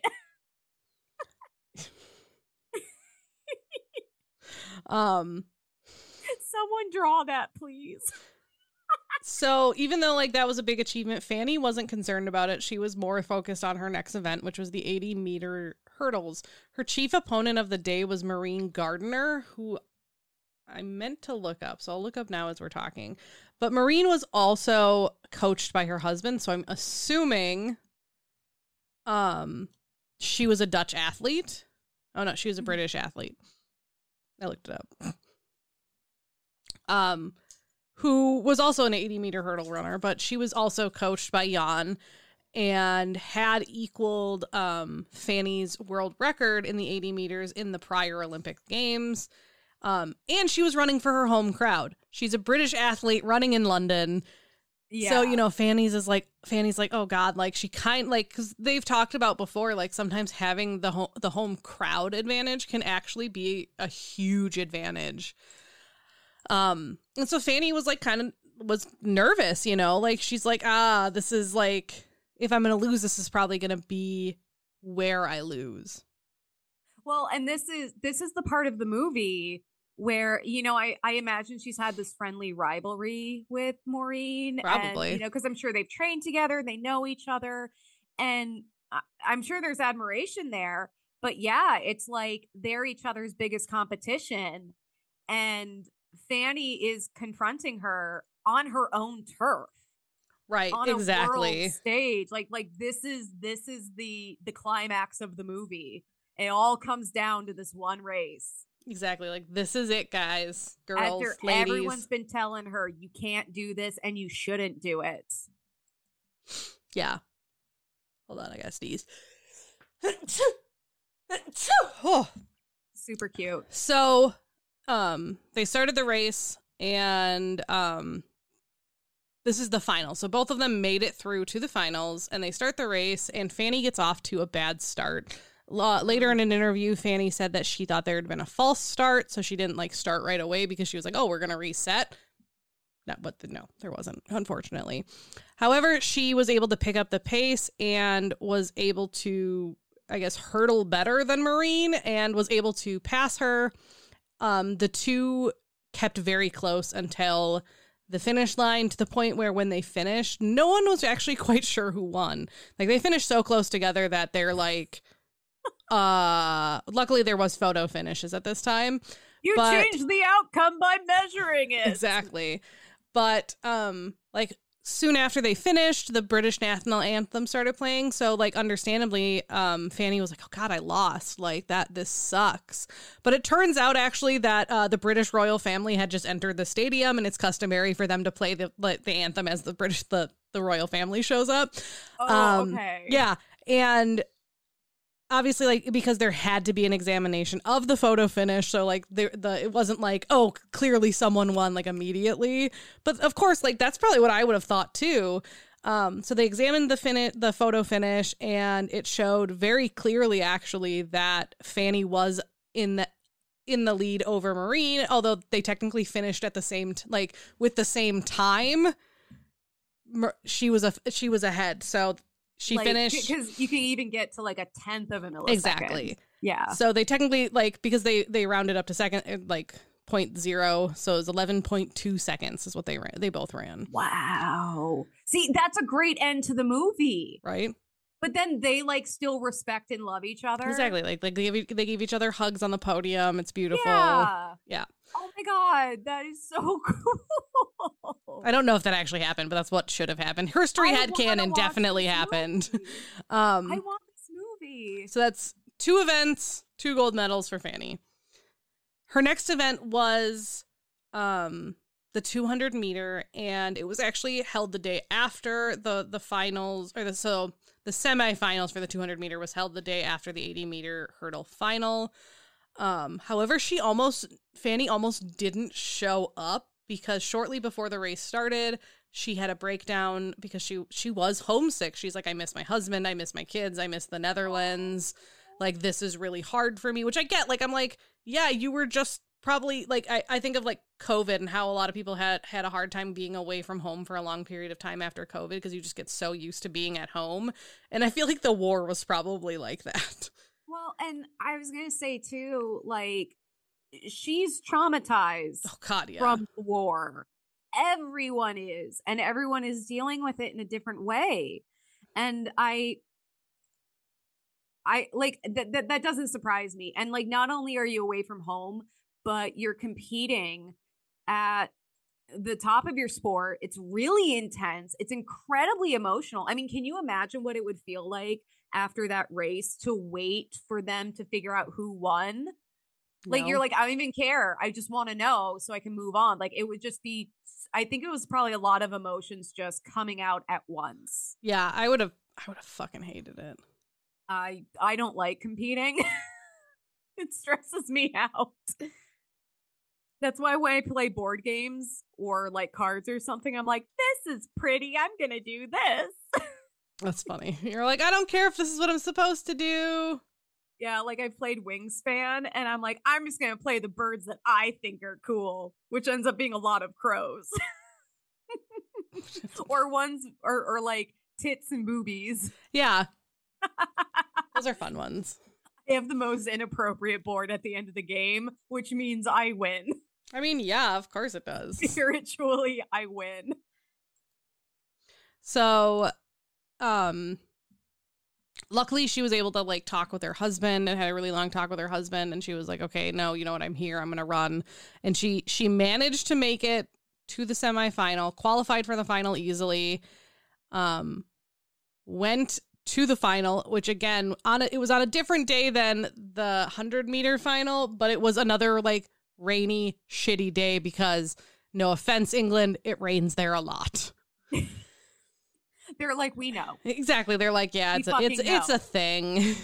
Let's not pretend it's anything other than that. That's why the Beatles' "Here Comes the Sun" was so popular. is a one time a month. It's the sun. Oh my god. And so yeah, after after a long a long talk with her husband, she easily qualified. And on August 6th, like I said, it was it was raining again. It's terrible. Um, however, apparently this was the inaugural Olympic 200 meter for women hadn't been either hadn't been run before or hadn't been run like in modern Olympics for women at least. Yeah. Um and Fanny ran a 24.4 second 200 meters, seven tenths of a second ahead of the second place runner, Audrey Williamson. Oh my God. But that seven tenths of a second is still the largest margin of victory in an Olympic 200 meter final. That is insane. And like when we were ta- when we're talking about for sprinting, how the margin of error is so low. This is what we're talking about. It is seven tenths low. of a second is like a lap ahead. Yeah, like, it's insane. Um. So yeah, Audrey Williamson finished second, and Audrey Patterson finished in third, becoming the first African American woman to win an Olympic medal. Just to throw that in there. Oh, cool. Um. So Three things, three gold medals so far for Fanny. She has one event left. Her last event was the the team event, the 4x100, and it was held the same day as the track and field competitions, which thank God she wasn't competing in the field competition, so she didn't have to worry about it. So the Dutch team that she was a part of consisted of Xenia Stad de Jong, Nettie Witziers Timmer, Gerda van der Kade Koudijs, and then Fanny Blankers Koen. And um they qualified for the final just fine, but just before the final, no one could find Fanny. Oh no. Yeah. Apparently she had gone out shopping for a raincoat and kind of like I don't know if she like lost track of time or like the buses were wrong. But yeah, she had gone out to buy a raincoat because it rains a lot and no so no one could find her. Luckily she made it in time like just in time for the race to get started she she was the last runner, which makes sense because like usually you put your best sprinter last so that if you're behind, you can hopefully catch up. Yeah. Also, I I haven't identified with Fanny a lot throughout the story, except when she tripped and fell, and now when she was late for her own race, I'm like, Fanny, I get you. Yep. I fucking get that you. would have been me too. Don't worry. I, I was also late one time when I was visiting London, I was late for hostel checkout, and That's I, hilarious. I got back, and the other students on the trip like had my crap in a garbage bag, and they're like, "Where were you?" I'm like, "I was coming back from the ER. What time is it?" Oh my god, it was yeah, it was embarrassing. I mean, I'm glad they um got it for you. I guess like yeah, yeah. It was just awkward to carry. You're like, thanks. Why'd you put it in a garbage bag? It's fine. Anyway, so she was. Why late, did they put it in a it. garbage bag? Actually, I have I, questions. I'm trying to think if maybe I had my bag with me. Like I don't know how I. I don't remember how I packed. okay. Anyways, we'll we'll keep going.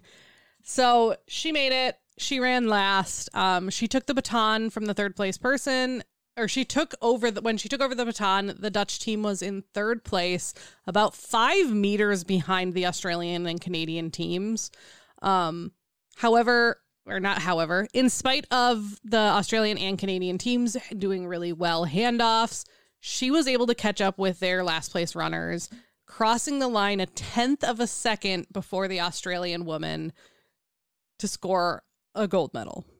This is insane. She shows up late for the race because she was out like twice shopping. almost. One time because she was homesick. One time because she was buying a raincoat. Yeah, and then they're in third place and she's like i got this and just like zooms them into first like that is insane to me yeah i think it's great also, though in the movie, the way I'm imagining this is that she runs onto the track in her new raincoat and then just grabs the baton and goes. Yeah. like she ran from the store to the stadium and then ran the rest of the race. Exactly. She's like, fuck, fuck, fuck, fuck, fuck, and just like runs onto the track. She still has the bag with the raincoat in it. That'd be hilarious. I'm sorry, I was at Selfridges buying a raincoat. Ah! just like panics. It's like doing the Jack Sparrow run with the with the Selfridge bag.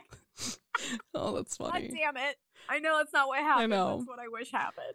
So Fanny won all four of the thing the events she competed in, and there's only nine um women's events. There was only nine women's events in the 1948 Olympics, so she won almost half of them. Oh my god. Um, she competed in 11 heats total and finals within eight days. She was the first woman to win four Olympic gold medals, and she achieved that feat. So she won four Olympic gold medals in a single Olympics.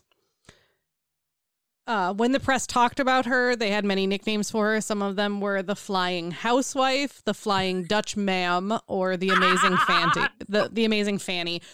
Personally, The I like the Flying Fanny. Housewife. I'm like I. I mean, the Flying Dutch Ma'am is pretty good too. I'm like, that, that's whoever did Amazing level. Fanny, I was like, no, you dropped the ball. Like, I, I have to say though, because Fanny means something very I know, but it's- England, it's- I do kind of like the Amazing Fanny. I don't. I like. Well, I mean, like I do, but I like the other ones better. I do. The Flying Housewife is good. Yeah, even though nowhere in this story have I ever gotten the impression that she Is a or has housewife? Yeah. a housewife. Um. She's so a wife. yeah. She, I presu- presumably, has a home. So all of, all of that was obviously by international presses, but when she did come home, she came home to uh, like a carriage and a, she was r- ridden through the cities pulled by white horses. She received like praise and gifts. Um, the city of Amsterdam gave her a bicycle, saying th- so she could go through life at a slower pace and so she need not run so much. Oh my like, god! oh my god, is that's kind so of cute. adorable. That is the cutest shit I have ever heard. Also, Amsterdam is very bikeable. Oh, yeah, so that makes 100%. sense. Um, Here, you would have to have a car. Exactly. So Queen Juliana, who I think was queen of the Netherlands at the time, I I assume. Mhm. Because I was like, I didn't look that up, but I I made an assumption. Um, gave her the Order of the Orange Na- Nassau. Um, and that's basically an award for meritorious service to the state or the royal house. Um, basic. I don't know which which order she got because there's actually like a bunch of different orders because this is you can either be a knight, grand cross, a grand officer, commander, an officer, or a knight, and I don't know which one she got. So that's the thing, but she got we're one. just gonna say she Oh no, got a she really she made her a knight. medal. She was a knight. Oh, that's cool. Uh, yeah. So after the Olympics, she was obviously known all over the world at the time, and Fanny received a lot of offers for endorsements, to be an advertisement, to do stunts, like all of this stuff. However, there was a very strict amateurism rule in force at the time, I think through the Olympics. Um, so she had to turn down most of the offers. However, about two weeks after doing the Olympics, she did um, do like a little like race essentially for about 35,000 spectators um, and tied her 100 meter world record of 10.8 seconds on a grass track. Jesus Christ. Yeah. After that, she would travel abroad to promote women's athletics, flying to Australia and the United States, giving talks and stuff like that, which I think is great. Um, in 1948, she was chosen as the Helms Athletic Foundation World Trophy winner for Europe. And um, she also traveled to Los Angeles to try to compete in the Los Angeles Coliseum relays. That's pretty cool. So she's so like she's she I I'm imagining she's been a celebrity in her field and in in the athletic world, but now she's like kind of more of a household name celebrity. So she's like traveling the world and really it- it's kind of like I'm sure there are better ice skaters, Right. especially now, but like I know Michelle Kwan's name. Yeah, exactly. Swimmers, we know Michael Phelps, and so she's kind of achieving that level of celebrity now. Exactly.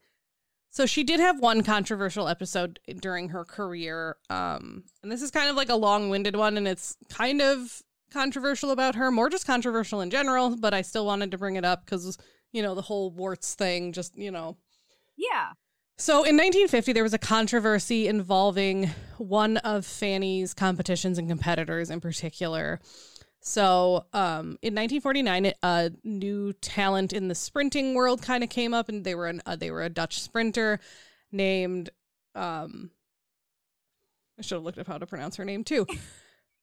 uh, I think it's like Fjoke Dillema. So I'm just going to call her Dillema because I know how to pronounce that, is, that last name. That is the coolest last name ever. So um, she had made her breakthrough, and in 1950 she broke the national record in the 200 meter. Um, and journalists were already kind of calling her like oh the new fanny and stuff like that you know like obviously she's a younger woman and all this stuff so that year Dillema was the first subject of the international association of athletic federations mandatory sex verification policy and was ah. subjected to a sex test the details of which have never been released Dillema had never talked about it publicly um so like no one really knows what it was. It was probably terrible, let's be honest. This poor woman. Um, as a result, she was expelled by the Dutch Athletics Federation, even though they never released like their findings or anything like that. She was barred from Dutch athletics from the rest of her life, and the 200 meter record that she broke was erased. What the fuck? In 2007, um, Dillema would die, and after her death, a forensic test on her body cells obtained from her clothing which I'm like, is that even legal? Um, found that there was a Y chromosome in her DNA.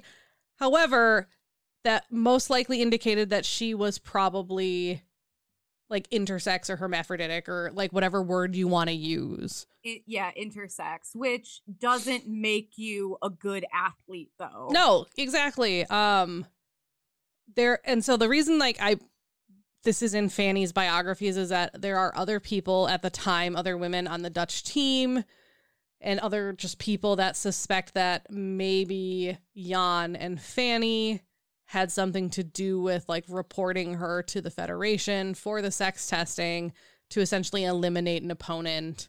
Although Fanny has never said anything about this, no one's ever been able to confirm it, but there was a lot of rumors around that maybe Jan and Fanny took out some competition. So it kind of sounds like okay. So first of all, what what happened to Dillema? Horrible. Fuck, just fucking awful. Like this is this is so. Oh, a woman does really well, so we have to, you know, yeah, there right? must be something going on. And here's the thing: men are never subjected to that kind of thing. No, and it's stupid. They're never subjected to like, well, you produce more testosterone than the average man, therefore you can't compete. Yeah. But I don't know it unless they're like it feels like there's a piece missing in this puzzle. Either these were just vicious rumors because they were equating Dillema to Fanny and like usurping her as, you know, the the great Dutch runner. Or like there might be information we don't know about, but just the way the way that you're telling it, it just kind of sounds like shitty rumors. You know what I mean? Yeah. No, there, I there's nothing. I definitely agree. Because there's nothing in Fanny's story that would lead me to believe that she would do something underhanded or even feel threatened. Like it seems like she thrived on competition. Right. That that's kind of how I took it as well. Um but yeah, like I I put it in here because other a lot of the other like articles that you find about Fanny kind of mention like, hey, there was some controversy, but I I'm definitely on the same same wavelength as you are. Like I don't see her doing that because even when she did lose, she never seemed like vindictive about it. She was yeah, just kind of like, damn, that like, sucks. Check the footage or sex test that person. Like I don't know. It just seems it seems a little odd that something like that only came up this late in her career. Right, when she's almost out of the game anyways. Like yeah, I agree. Like I'm just like, eh, I don't know if yeah, I agree. I, mean, I I margin of error there might be something that we don't know, but just from the story that you've told, I have a hard time believing that. Yeah. But yeah, that's where it is. So I, I appreciate you including that because obviously we, you know, we don't want to just omit that for the sake of like protecting Fanny's reputation. Right, exactly. And that's that's why I wanted to put it in here in case someone like hears it and they're like, "Well, she did this, didn't she?" And it's yeah. like, "Well, we we don't know technically like Yeah, and that that's that's the tricky thing. And this isn't like um Oh my god. Oh my god, I can't believe I'm blanking on it. Uh Tonya Harding. Oh yeah. Where it's like, okay, there was serious harm done and like an attack was definitely a, a crime was definitely committed here. Yeah. And we're just trying to figure out how involved she was. right, know? like we know she did something and yeah, we, it, it's more of a like yeah, what did she do versus did like, she do for, it? Yeah, for Tonya Harding, it's like how involved was she versus this, where it's like, well, maybe she tipped people off, or maybe she didn't. But also, I like how I I guess I'm curious as to how she would even get that kind of information because I imagine. I mean, even even nowadays, uh, being intersex. First of all, a lot of people don't even know it because it's something that uh, that like infants will get surgery for to quote unquote correct. Yeah. and then they grow up and they're like why do i feel this way when my genitals are this way? And then they find out that they were bo- born intersex. But then also it's not something a lot of people are very open about especially in the 1950s yeah. So it i don't sucks. know. It, it it doesn't entirely add up for me but i'm glad you included it. Cool. I'm glad i included it too um so after that, though, um, Fanny went on to keep competing for a little, a uh, few more years. She almost repeated her Olympic um, performance at the European Championships. She won three of her four um, competitions with fairly large margins of victory, but um, did not uh, win the the four by one hundred meter relay with her team. The British won that one, but they came in second. At the age of 34, she would take place in her third Olympics, which were held in Helsinki this time. And although she was in good physical condition, she had a skin boil at the time that was like that really hampered her because I I didn't again didn't look too much into it, but that's what it said. Like it was like yeah yeah she wasn't doing too well, so I'm assuming it was probably like on a leg or like someplace that impacted her running ability because like if, it, if it's on somewhere that it doesn't matter it's not going to impact you if it's impacting you it's probably somewhere that matters well, yeah, because it's like uh it's like a staph bacterial infection. Yeah, they're not fun. They, it can be. I mean, obviously there's a there's a spectrum, but those can be pretty pretty nasty. Yeah, and so she was struggling with a skin boil, and she qualified for the hundred meter semifinals, um, but forfeited the hundred meter so that she could do the hurdles. She reached the final in the hurdles, but she would knock over one of her hurdles and abandon the race. Damn. Um, and this was her like last major competition. Um, in running, she did go on to do one um shot put like a shot put title, which I was like, that's kind of out of nowhere. but on August seventh, nineteen fifty five, um, she won a national shot put title which I'm like, I mean, that's what her dad competed in, so maybe it was something like she did for fun. But I was just like, all right. Um, that was apparently yeah. her her 58th Dutch title, though. Oh my god. So, yeah, girls won a lot. Absolutely insane. She's only 34 years old. Like I know the the lifespan of a professional athlete is pretty pre flash in the pan quick, but still. Oh yeah that I mean that that's incredible. She did more in her three four years than I will probably do in my entire lifetime. Um, and she's um, not done. She's gonna keep doing stuff. Oh yeah, exactly. Like it's it's one of those things that it definitely like yeah. She's she's definitely not done. Which is interesting. But so after her athletic career, um, Fanny would serve as the team leader of the Dutch athletics team for both the 1958 European Championship and the 1968 Summer Olympics. Um, in 1977, Jan would pass away, and eventually, a few years after his death, she would move back to her hometown. In 1981, um, the Netherlands established the Fanny Blankers Koen Games, um, which is actually an international athletics event for like people to come and compete, which I think is still super cool. And they are still held annually in the Netherlands. Oh, that's awesome. Um, so she did have one like last moment of glory, as a lot of the articles I read put it. Um, but in in 1999, she went to a gala in Monaco, which was organized by the International Association of Athletics Foundation or Federation, and she was declared the female athlete of the century. Wow. She was so surprised to have won that she actually like asked people around her, like, you you mean it, I won? She she has to like quadruple check because yeah, she's like, wait, she wait. goes up and gives a speech. She doesn't want someone else being there being like, um Yeah, how how embarrassing. no, I'm kidding. Oh my god, that's so cool. Yeah. So like I, I like she is being recognized like the, we don't always see that with the women we cover that like people being recognized while they're alive. Um, yeah. So I think it's really good that she is being recognized while she's alive. But yeah, so that was a thing. Um, in the years before her death, um, Fanny would suffer from Alzheimer's, and sometime in her her life, as she was older, she would go deaf as well. She would live out her later years in a psychiatric nursing home and would die at the age of 85 in 2004. Uh um, Alzheimer's, it's Alzheimer's and those like neurodegenerative conditions are they're just they're so, so terrible. It's just so sad. Like, um, like she lived she lived a great and fulfilling life, but yeah, that's just a really sad way for her to go out.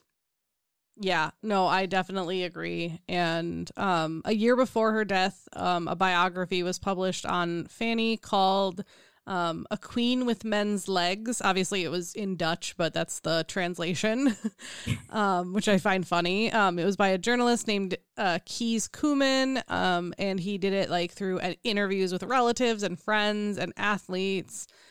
And basically, all these people, and it, it paints it paints like a previously unknown picture of her home life, you know, because like so much of Fanny is um what what you saw when she was competing. You know, there was there wasn't a lot about her home life, and so th- this was able to delve into both her professional and personal life.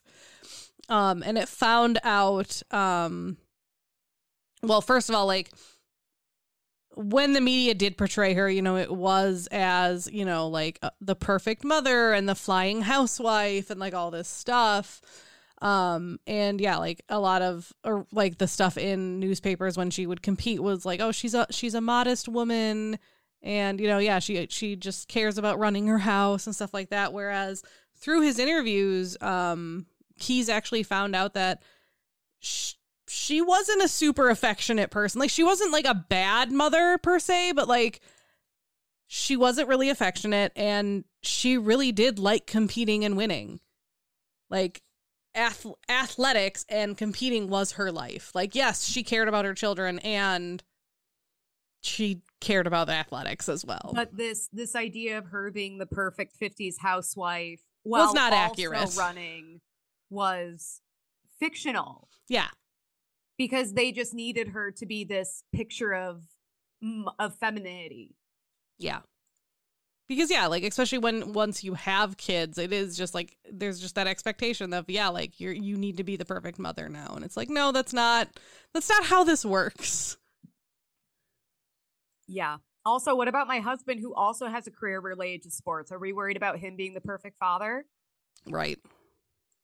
And so um i mean the the biography was still really well received and um there, there was an autobiography that said it was written by Fanny and her husband, but I like couldn't find anything about it, so I don't know if it was just like never published.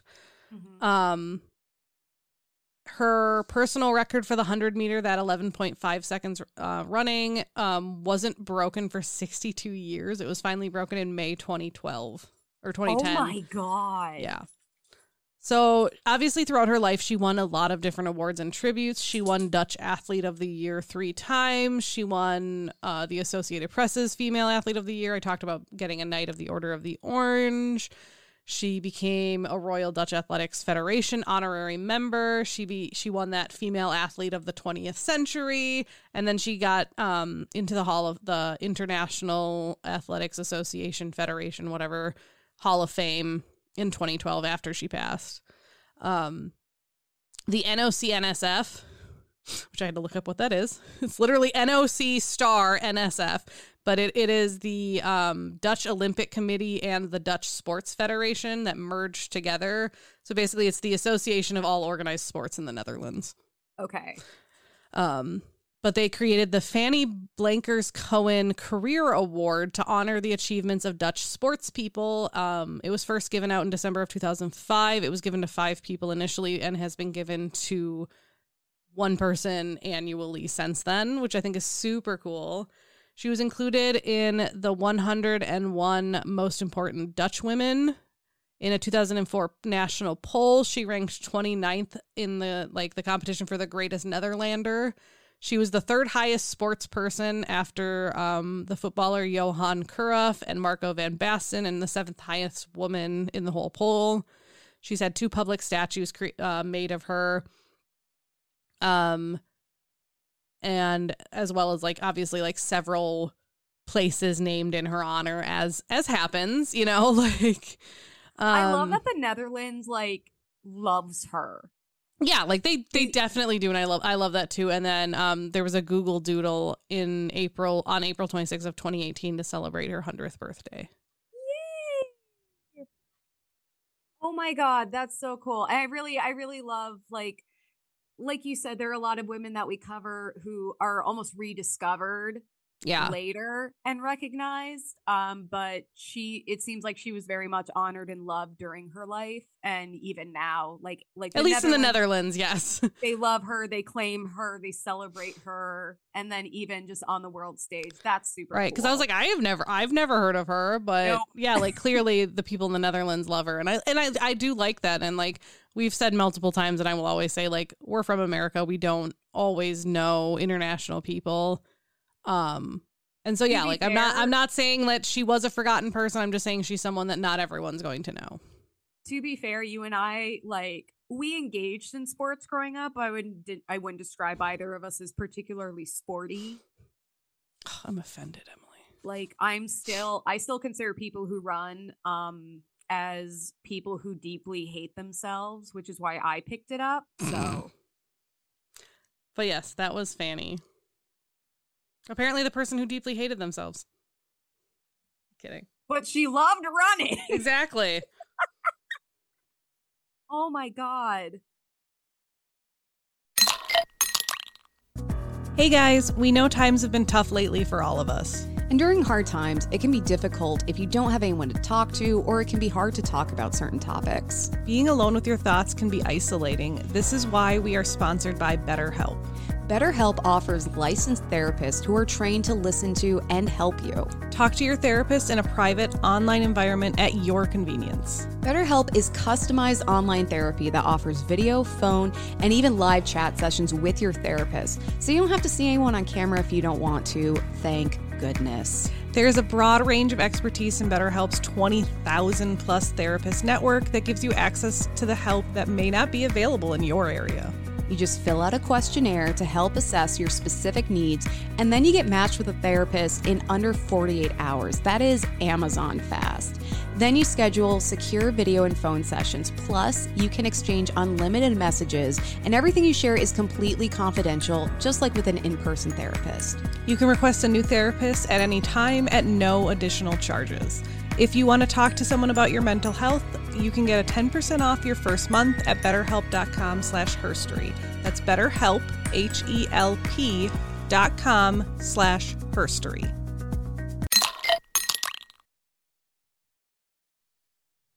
Well, thank you for sharing that story. Um, mine has a lot less to do with running and athletics in that it has nothing to do with running or athletics but it's everyone else's favorite topic economics. Oh, God. Just kidding. It's I don't know who everyone is in this, oh. but I think you're wrong, Emily. There's someone who's like, finally, economics. I don't think that person listens to our podcast. it, they were the person who tuned in hoping it was going to be a serious history lecture and they were they decided it was not for them and left a one star review explaining that it was not for them yeah because you know they didn't read our episode descriptions because whining about history is the co- the college course that you sign up for to meet your history credit and the professor is like 100 years old and just speaks in a whisper that is made up made scratchy by 20 years of smoking. Yeah, exactly. Anyway, so this this woman has been on my list for a bit, but I finally decided to cover her because I inadvertently visited her birthplace uh, recently. Oh. Yes, I was very excited. So today I am whining about Lizzie Magie, inventor of the landlord's game. I've heard of that game. So we've all spent a rainy afternoon testing our personal relationships over a heated game of Monopoly. Or in my case, pretending to nap because someone was in the house that was driving you nuts and you needed to fake a coma to get out of interacting with them. From fighting over your favorite game piece, Top Hat Forever, to cursing the lucky bastard who bought both Boardwalk and Park Place, Monopoly is a game of conflict, competition, chance, and cutthroat capitalism. Oh. But while also Monopoly the dog seems, is the best piece. You can have the dog. I want the top hat or the thimble. I love the thimble. But while Monopoly seems to be a celebration of total domination, that's not how it started. Meet Elizabeth Lizzie Magie, born in Macomb, Illinois. What? I was just there. What? On May 9th, 1866.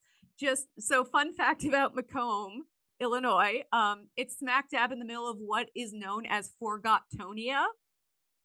So Forgottonia is a region of Western Illinois consisting of 16 counties, and as the name suggests, the citizens of Forgottonia felt forgotten by the federal government forgot Tony. I'm sorry. That's fantastic. It is no, no, it's amazing. And this really doesn't have a ton to do with her, but everyone needs to know about this and I need to read more about it. So in the late uh, 1960s to the 70s, Western Illinois was experiencing a lack of regional regional transportation and infrastructure support from the federal government.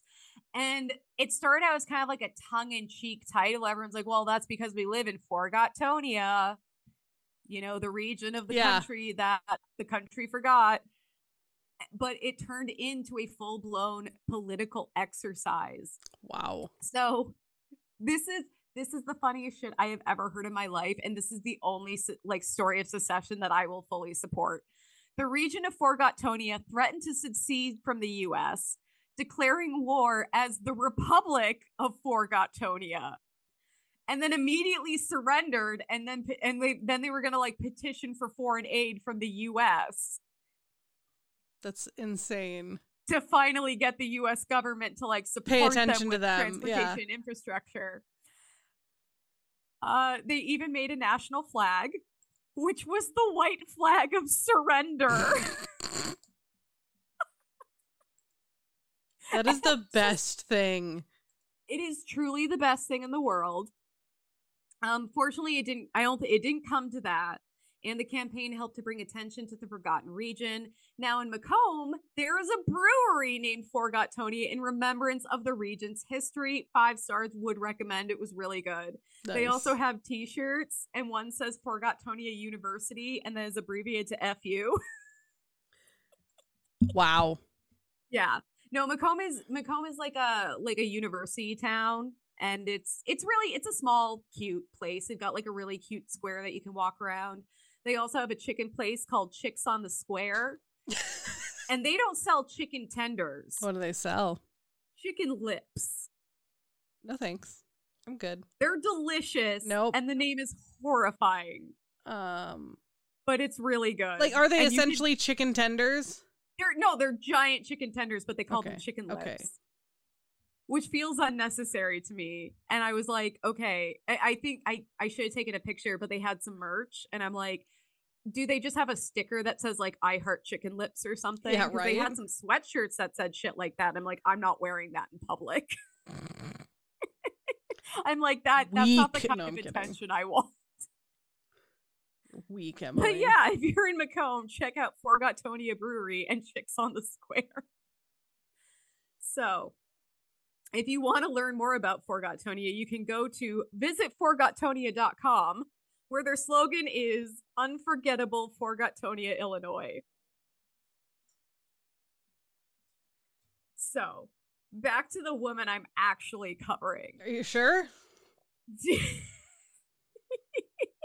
that was worth it. That was totally worth it. It's insane. This like history is so fucking mental. Yeah, it anyway, is. I will give you that. Lizzie uh had a very like civic civic nature and she came by that honestly as her father James was a newspaper publisher and abolitionist who travel traveled with the then up and coming political giant Abraham Lincoln. Ever heard of him? No. So her father is travel traveling with Abe Lincoln as he's touring Illinois debating Stephen A. Douglas. The same, and this is a series of same Lincoln Douglas debates that I mentioned in I think it was last week's episode. When Can you hear Mary that? Bickerdyke. What? Zana's howling in the background. Because she's like, oh, I, I remember these.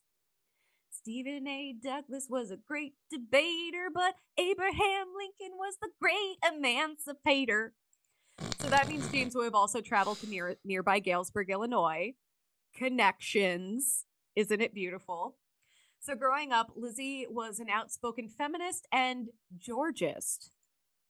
Inspired by the writings of economist Henry George, the Georgism movement was a progressive economic perspective that promoted a single universal land tax rather than collecting income from income, sales, and other sources. So basically, and then any extra money collected would be distributed back to the people.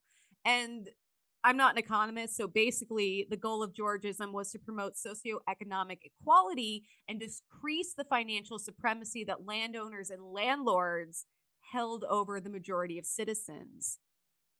And then also, as we know, who got to own land is rooted in sexism and racism. So it's kind of like disrupting that whole power structure. Okay. That makes sense. So, while Georgism was popular among progressives, Lizzie's belief that women were equal to and capable as and as capable as men in technology and business was considered radical and fringe. They're like, no, no, no, we get that you're into Georges and everything, but women being equal, that's fucking weird. Which you know things are bad when disrupting the socioeconomic power structure is more acceptable than women also. Yep. In the 1880s, Lizzie moved to Washington, D.C., likely looking for greater opportunities than the future Republic of Forgottonia could offer.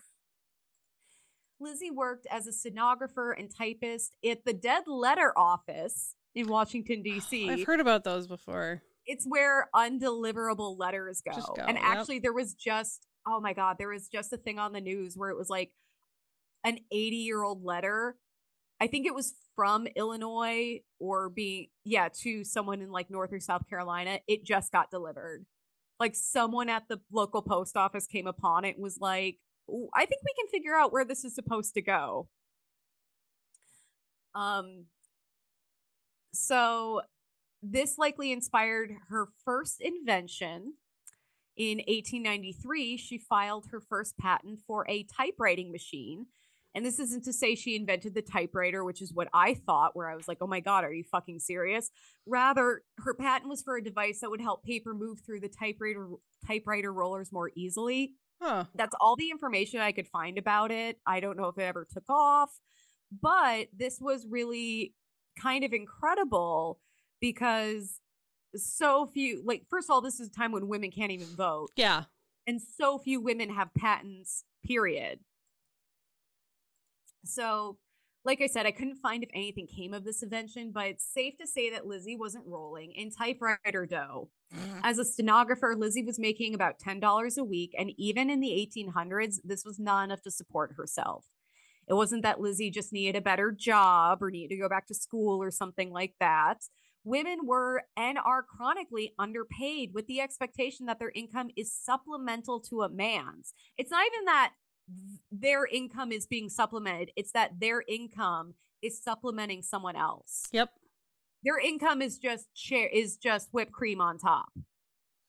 So as Lizzie would later say, quote, I get $10 a week as a stenographer now. That is no pay for a woman of ambition. I wish to be constructive, not a mere mechanical tool for transmitting a man's spoken thoughts to letter paper. Lizzie's a fucking radical and I love her. And she takes no shit.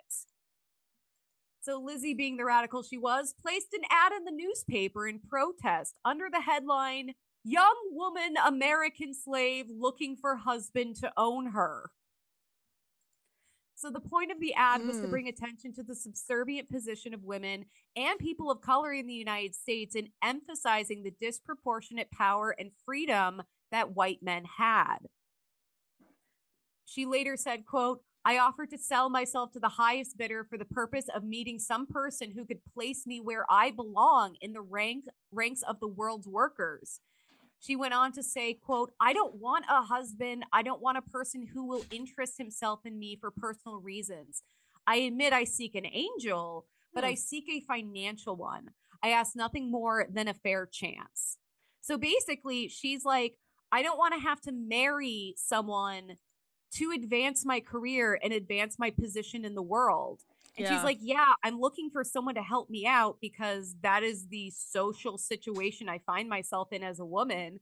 But she's just looking for someone to help her to get to a place where then she can prove to everyone else on her own that she is she's worthy and that she can work and be independent and support herself and contribute to the economy and all that good stuff. So her ad became a total sensation and was picked up by several newspapers, which actually resulted in her getting a job writing essays about the experiences of women working in cities. And this reminds me, like, it makes me think of like a modern day social media stunt. Like, you know how someone goes viral for something and then they get all these career opportunities? That's kind of what this was for her time. Okay. So the headline in the Washington Post announcing this reads Aunt Elizabeth Magie will write the doings of city working girls. Young women who off woman who offered herself for sale enters ranks of newspaperdom as writer of essays. I don't know why they called her odd. Yeah. But that's a choice. So Lizzie was always doing something. If she wasn't writing or working, she was performing or participating in activist organizations. And one such organization was the Women's Single Tax Club of the District of Columbia. And it was at one of these meetings that Lizzie debuted what she called the landlord's game. An article in the Evening Star from November 7th, 1903, that reported on different area clubs and like what they were up to. It read the evening was spent in playing the landlord's game, invented by Miss Lizzie J. Magie, illustrating the economic evils which the single tax is intended to correct. After many amusing experiences with rents, mortgages, stocks and bonds, deeds and franchise legacies, luxuries, poor houses and jails, refreshments were served. Which, like, thank God, that. because refreshments were served. I need snacks after going bankrupt. so, um, Lizzie had already filed a patent on March 23rd, 1903 for the landlord's game, and the patent was granted on January 5th, 1904. And Lizzie joined the few, the proud, the 1% of patent holders who were women at the time, which she already Dang. was because she had that typewriting machine thing. So, according to the patent, quote, the object of the game is not only to afford amusement to players, but to illustrate to them how, under the present or prevailing system of land tenure, the landlord has an advantage over other enterprises, and also how the single tax would discourage land speculation. So I think anyone who has ever rented, which is most of us, um, has their own thoughts and grievances about landlords, but it's especially important to note that at the time, women and people of color face significant barriers to purchasing, owning, or inheriting land. And these systemic issues, we're still dealing with them today. It's not like, oh, someone flipped a switch and we don't, it doesn't affect us. But especially at this time, like you le- legally could not own land if you, depending on who you were. So, a history of this kind of discrimination also led to white landowning men disproportionately benefiting from land ownership and prevented women and people of color from building generational wealth, which, like I said, we are still experiencing the consequences of today. Yeah. So, the patent includes a drawing of the game board, which looks very similar to a modern day Monopoly board with some key differences. For example, the starting square read, Labor upon Mother Earth produces wages and the square would eventually read go. the game got a little less intense. Apparently, yeah. Like she was she did not fuck around. Like I love her so much. She was just like, nope, we're gonna say it as it is. So, according to visitforgottonia.com, who honors Lizzie on their website, quote, the plat of the board game is surprisingly similar to that of Macomb's Downtown Square, which I've walked around. In one corner were the poorhouse and the public park, and across the board was the jail. Macomb's jail, incidentally, was at the time in one of the corners of the square. Also included on the board were three words that have endured for more than a century after Lizzie scrawled them there go to jail. And we have all been there. We have all been to jail and we've all been like, God fucking damn it. So there were two sets of rules to the landlord's game the anti monopolist rules, which were known as prosperity, which benefited all players when wealth was created, and then the monopolist rules, which was just about winning through domination. Yeah. So the, the, the whole point was like you could play the game either way and then just see how one system is better than the other. So it was like a way that you you didn't even have to philosophically explain the economic system that she was promoting. You could experience it. Yeah. Okay. That makes sense. So like it's a fun game but it's also promoting this economic ideology. So in 1906 lizzie moved to chicago and formed the economic game company with other georgists to self-publish the game she continued to create games such as Mock Trial, which was published by Parker Brothers.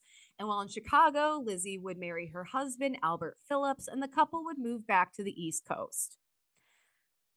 Uh, so Lizzie's patent expired in 1921. And in 1924, as a way of renewing her ownership over the game, Lizzie patented an updated version um, this new version would be published by the Ad Game Company in Washington, D.C., in, which include both the Monopoly and Prosperity versions. Okay. By this by this time, the game became incredibly popular with college students in the Northeast, especially those who believed in more like this economic ideology and more economic equality.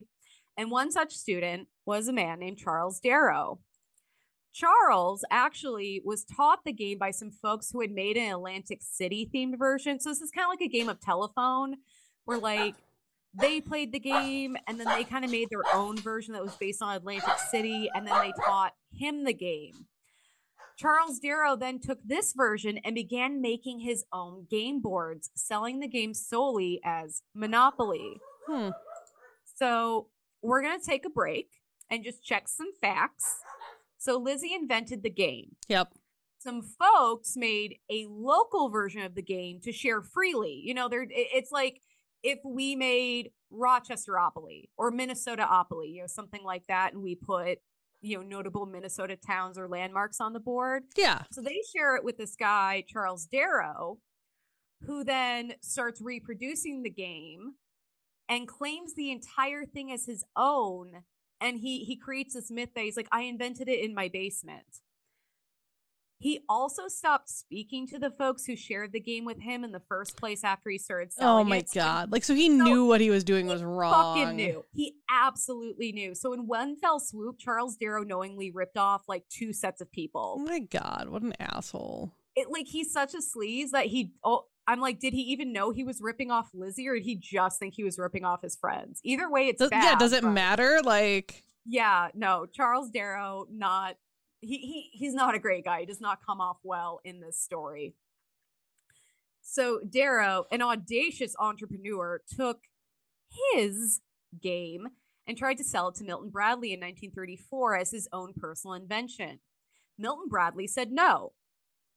They would say yes to the Ouija board, though. Is that Milton Bradley or is that Parker Brothers? I think it might be Parker Brothers. I'll look it up. Okay, because I'm like, someone who said no to this or yes to this said yes to the Ouija board, which I'm like, can we not? so in 1935, um, or sorry, next he took it to Parker Brothers, who also said no. And they were they complained that the the game was like too complicated. They're like, no, it's entirely too much. However, Darrow was successfully selling the game on his own, and its success in the 1934 Christmas season caused Parker Brothers to take another look. So in 1935, they purchased the game and patented it. But wait! How could Parker Brothers not realize they bought a game that already existed? Well, they certainly realized it in April of 1935. So, to cover their asses, they got an affidavit from Charles Darrow repeating the myth that he was the sole creator of the game, and they bought out Lizzie's 1924 patent and all of the copyrights associated with the game and all its variations. It was the I Parker brothers that got the Ouija board. It was. Yeah. Well, and then and then Has Hasbro has since bought the Parker brothers, so now they own Monopoly and everything else too, but it was originally the Parker brothers that bought it. I'm like, there's another big toy and game company that I'm forgetting. It was Hasbro. Yeah, they they now so, own everything. So the same people that thought communing with the dead and what's a good idea spirits into your home stole this woman's game. Yep. And I don't know how they were able to buy the patents out from under her. I, I don't know how that works, yeah, that's but weird. that's what happened. So Lizzie was fucking pissed. She had only made $500 from the landlord's game and actually invested more money in creating it than she ever earned. So, beyond the financial implications, Parker Brothers was determined to bury her role as originator of the game. She publicly spoke out against Parker Brothers, which resulted in them agreeing to publish two more of two more games that she had invented, but they continued to perpetuate the myth that Charles Darrow had invented the game in his basement so basically to like pacify her they're like okay well we'll publish some more of your games and she's like i don't have the the sway i don't have the resources to fight this yeah. so i'll i'll take it but they stole from her. Charles darrow stole from her and then parker brothers stole from her and then even if like buying her patents and all that stuff was legal they buried her. They completely buried her role in creating this game and they put all of they were like no charles darrow did it in his basement. How cute is that? So the myth permeated the public consciousness until san francisco state university economics professor ralph anspach was creating the anti-monopoly game Professor Ralph, because I don't think I'm saying his last name correctly, and his, Ralph is a great name. Professor Ralph was also trying to create a game that depicted the pitfalls of hoarding wealth, specifically in response to the Monopoly game. Parker Brothers had not grown softer over the years. To the contrary, they were more litigious than ever and sued Professor Ralph for his protest version of Monopoly. Oh my god. Like, you're so petty. You're so fucking petty. You're Parker Brothers. Calm down. Also, wouldn't that fall under like parody or protest? I don't know. Yeah, I'm pretty sure it would. Well, and here's the other thing. Professor Ralph could totally be protected. That's not going to stop Parker Brothers from suing him and forcing him to exhaust his money, time, and resources.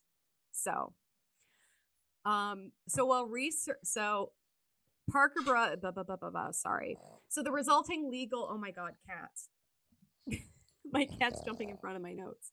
Arthur, I know you want to know what happened next, and you're also mad about Parker Brothers. Some very interesting documents. While researching Monopoly's history, Professor Ralph rediscovered Lizzie's original patents and realized that not only did the game he was trying to make already exist as the landlord's game, but the company who was suing him for infringing on their copyright had actually stolen the game from Lizzie in the first place. Right? Like Jesus Christ. While today Lizzie is finally receiving credit for her invention, for the rest of her life, the myth of Charles Darrow persisted. But that didn't stop Lizzie from continuing to fucking kick ass. Hell yeah. For the rest, because Lizzie is not the kind of bitch that you can keep down. She's like, Right. I will write an article literally selling myself to the highest bidder so that I can get economic stability and crush this world. So, for the rest of her life, Lizzie advocated for women's rights, the rights of Black Americans, and a more equitable economic system. She also made more games, including Bargain Day, in which players competed as shoppers in a grocery store, which I'm like, I I can see that being made today. I'm sure something like that exists, I would play the crap out And- of that. right? And King's Men, an abstract strategy game, which I'm like, Monopoly is already pretty intense. Like when it comes to the rules, like I can see why companies turned it down for being too complicated. Right? But like then she's creating this abstract strategy. Like she was a very smart, she was a very intelligent woman.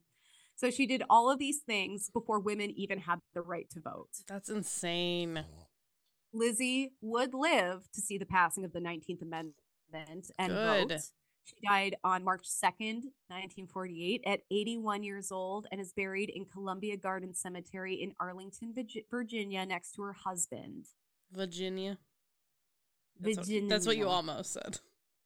Virginia. I'm being climbed upon. Virginia. Legacy. Monopoly is the third best-selling game of all time. I had read somewhere it was the first, but actually checkers and chess reigns supreme, which I'm like, okay. That makes Yeah. sense. Um, so there are thousands of themed versions, including these are some of my favorites. RuPaul's Drag Race Monopoly. It's always sunny in Philadelphia Monopoly, Shark Week Monopoly, and Bob Ross Monopoly. There's Pug Pugopoly. there is Pugopoly. I'm sure there's Catopoly, there's Chiopoly, there's basically there is a pop culture. If there's a pop culture property or something in existence, there it has a version of Monopoly. And my favorites, there is also a version called Macomopoly that I saw at the Forgottonia Brewery, and I will post a picture of it. Which I'm like, I want to get my hands on that. We didn't have time to play it because we were busy eating chicken lips and drinking, but eh, it's it's just blows my mind. And I love that the Forgottonia Brewery has that like game honoring Macomb's, daughter of the corn, Lizzie Magie. So, while the game has certainly changed from its anti capitalist origins, Lizzie created an enduring board game that not only entertained but educated players on the benefits of cooperation and the dangers of wealth hoarding. Benefits that, of cooperation. Talk about a friendship ruining game. I mean, it's changed. Thanks, Uh-huh. Charles. I blame not my Charles. Charles. That Charles. So beyond that, Lizzie's legacy is one of activism, speaking out, and not being able, being afraid to make a scene. And I think we can all learn a little bit from her. So that is the story of another daughter of the corn, Lizzie Magie, and the landlord's game, was such a loud snore. the anti-capitalist origins of Monopoly. Like I love Arthur it, and I love how it turned into like someone's gonna be a capitalist asshole to make money off of it. Yes. But I mean, if it like in a way, the current version does kind of prove her point. yeah. Oh, one hundred percent. Like you you hate everyone that you're playing with. I used to I used to nanny for these kids and we would play Monopoly all the time because they were really into it. And one of the kids actually like borrowed a book from the library about professional Monopoly rules. And one of them was if you don't buy a property within like 10 seconds or if you don't decide whether or not you're buying it someone else can just grab it from you and this kid is nine So I know, like his the brother's the younger than him. And so he just starts swiping oh, cards Oh, yeah. and the other kids are freaking out because they're like you can't just fucking take our cards. He's like well according to this book and i'm like i'm the nanny here. I am the law and you don't get to just throw in rules that you learned on your own and did not share with anyone else you sneaky little turd. I was gonna say like the the official rules are if not that people can swipe it, but like if you choose not to buy it, it's supposed to go up for auction. It's not yeah, just supposed like, to go back on the board. But yeah, but he's like, just like, no, you like, to go back on the board. But yeah, but he's like, just like, no, you only get 10 seconds. Yeah, it, it, it, was it was some kind of rule like that where he could then be like, well, I'm buying it. And he's like, take, I'm like, we, we are your children. We're not playing this cutthroat crap. I mean, theoretically, if he wants to buy all the properties, he's gonna go bankrupt real quick. yeah, but it was it was I was like, oh my That's fucking god! You're like, I am putting my nanny foot down. Yeah, no, I had to be like, I am the law here. I am Monopoly. I I played Monopoly so much with those kids, and I haven't played it since. I just love like he was so into it that he got a book from the library. Oh, he was really uh, he, he, was he was like incredibly. And then he kid. used it to essentially cheat and be like, but he was, but but books. he was conniving in that way. You know, he he he was a little sneaky, but yeah, he got this book from the library, and they was like telling me about all the professional rules. I'm like, okay, well, we're gonna play by the rules that we're already aware of and you know just get to whip this shit out from nowhere and steal your brother's cards. Are you sure, Emily? Kidding. I mean that board that board's awesome shit. I'm I'm not gonna lie. All right, Kelley, what are you thankful for? It's too soon. No, I'm kidding. Um Hmm. I'm thankful for uh being able to have time to recover. I, I was sick at the beginning of this week and I just I was able to recover and like actually get time to like take care of myself and not be guilt like feel guilty about it which is definitely like something I've dealt with before where like not anyone in particular but usually like you know the place I work for is like and everyone was very much like just take care of yourself. It's fine. So that was just a very welcome change and i am grateful for it. I've been so happy to hear of all the ways that you are suddenly like not feeling guilty at work and it's kind i mean it's it's kind of mind-blowing all of the different ways that we are conditioned to feel guilty for being sick for having family stuff for the weather and how things like that interfere with us punching the clock. You know what I mean? Oh yeah. Like it, it's absurd. I um I I used to work uh, at a you know I used to work retail and I had had a blood clot and my leg was acting up and it was I couldn't walk on it so I was using crutches and it was a similar pain to when I had the blood clot and there is a possibility that could have come back and I'm like going out the door on my crutches. I was living at home at the time. My mom's like, "Where the fuck are you going?" You're like, "Work." Like I'm go- I'm going to work. And she's like, "No, you're not. If your leg is bothering you, we have to make sure the blood clot's not back cuz here's the thing, if that thing gets loose, like I'm gone. That's it." And I'm like, "No, no, no. I'll go after work." This was some shitty like part-time summer crap. Okay? This was not like I had a meeting or a conference or I was giving a presentation. I was working in a store. So I call my boss and she's like, Well, if you can't come in, you have to find someone to cover for you. So I called everyone on the list. No one else could cover for me. I call her back. I'm like nearly in tears. And she's like, Well, if you can't find someone to cover for you, then you just have to come in. And you're like, and I'm like, okay. And my mom takes the phone from me, and she, and I was so embarrassed at the time, but she goes, "This is Emily's mother, and she is going to the emergency room." I love your mom. And this woman shut the fuck up because she's like, well, I can't bully this lady. And fortunately, oh, I love your mom. I know. I was so embarrassed at the time, but now I'm like, that was some real mama bear shit, and I love her. Um, it turned out it, it wasn't the blood clot. It would actually, it was probably what would plague me later that I would also need hip surgery for. Um, but I was still on crutches by the next day, and my manager didn't say a goddamn thing.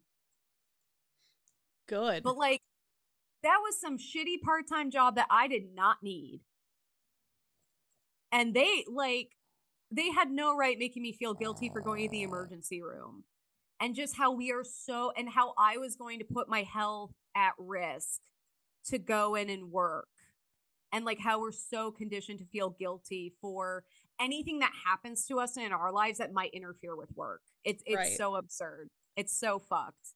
And it happens so early for really stupid jobs. Like it's, you know, I get if you're a surgeon, like someone's not going to get their surgery because you have a flat tire or something. Like you right. got to get to work. But retail, a restaurant gig, like some of this shit, it's like you got to be kidding me. What are you thankful for? Uh, speaking of work stuff, I'm really thankful that my uh, my boss preemptively closed the office in preparation for the snowstorm, so no one had to make the guilt call or email saying I I'm not coming in because it's not safe. That's he was nice. like, "It's probably gonna suck. Don't come in." Yeah, we had like one team meeting, and our boss was like, "We'll just do it virtually. That way, no one no one has to come in at least not for this meeting and i i, I went in anyways because one i live like five minutes from my office and two i had a client to see but yeah. like i i i yeah i also appreciate that like my boss also gave us that option of like hey you don't have to come in. Yeah no and i i i love that. And i, I was reading this i think it was like a, a twitter exchange but it was someone saying like I've worked in IT and I've worked in food service, and food service was a million times harder. Oh, and then yeah. like the the thread kind of kept going, and it was people talking about how you get abused in these quote unquote low skill or unskilled jobs more than you do at an like a, a quote unquote high skilled like office job.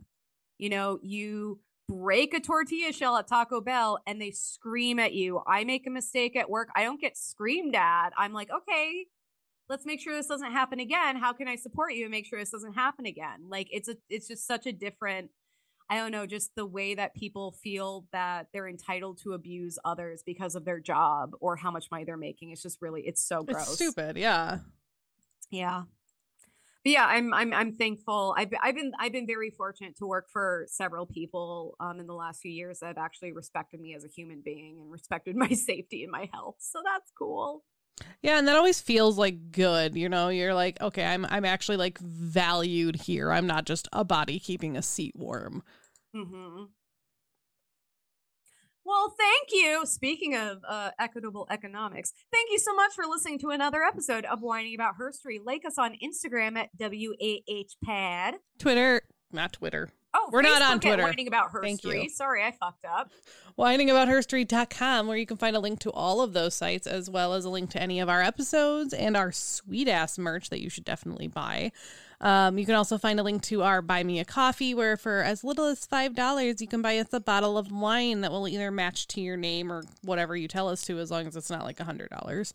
Um, you can also find a link to our Patreon, where you can donate for as little as $1 a month to get some sweet ass extras. Sweet ass fucking extras. Like our herstory happenings. I think we have 14 of those up now. Wow. Kelley has one coming up this month, and then I already have mine for next month ready. So fucking get ready. I'm so excited for mine. I'm I'm kind of freaking out.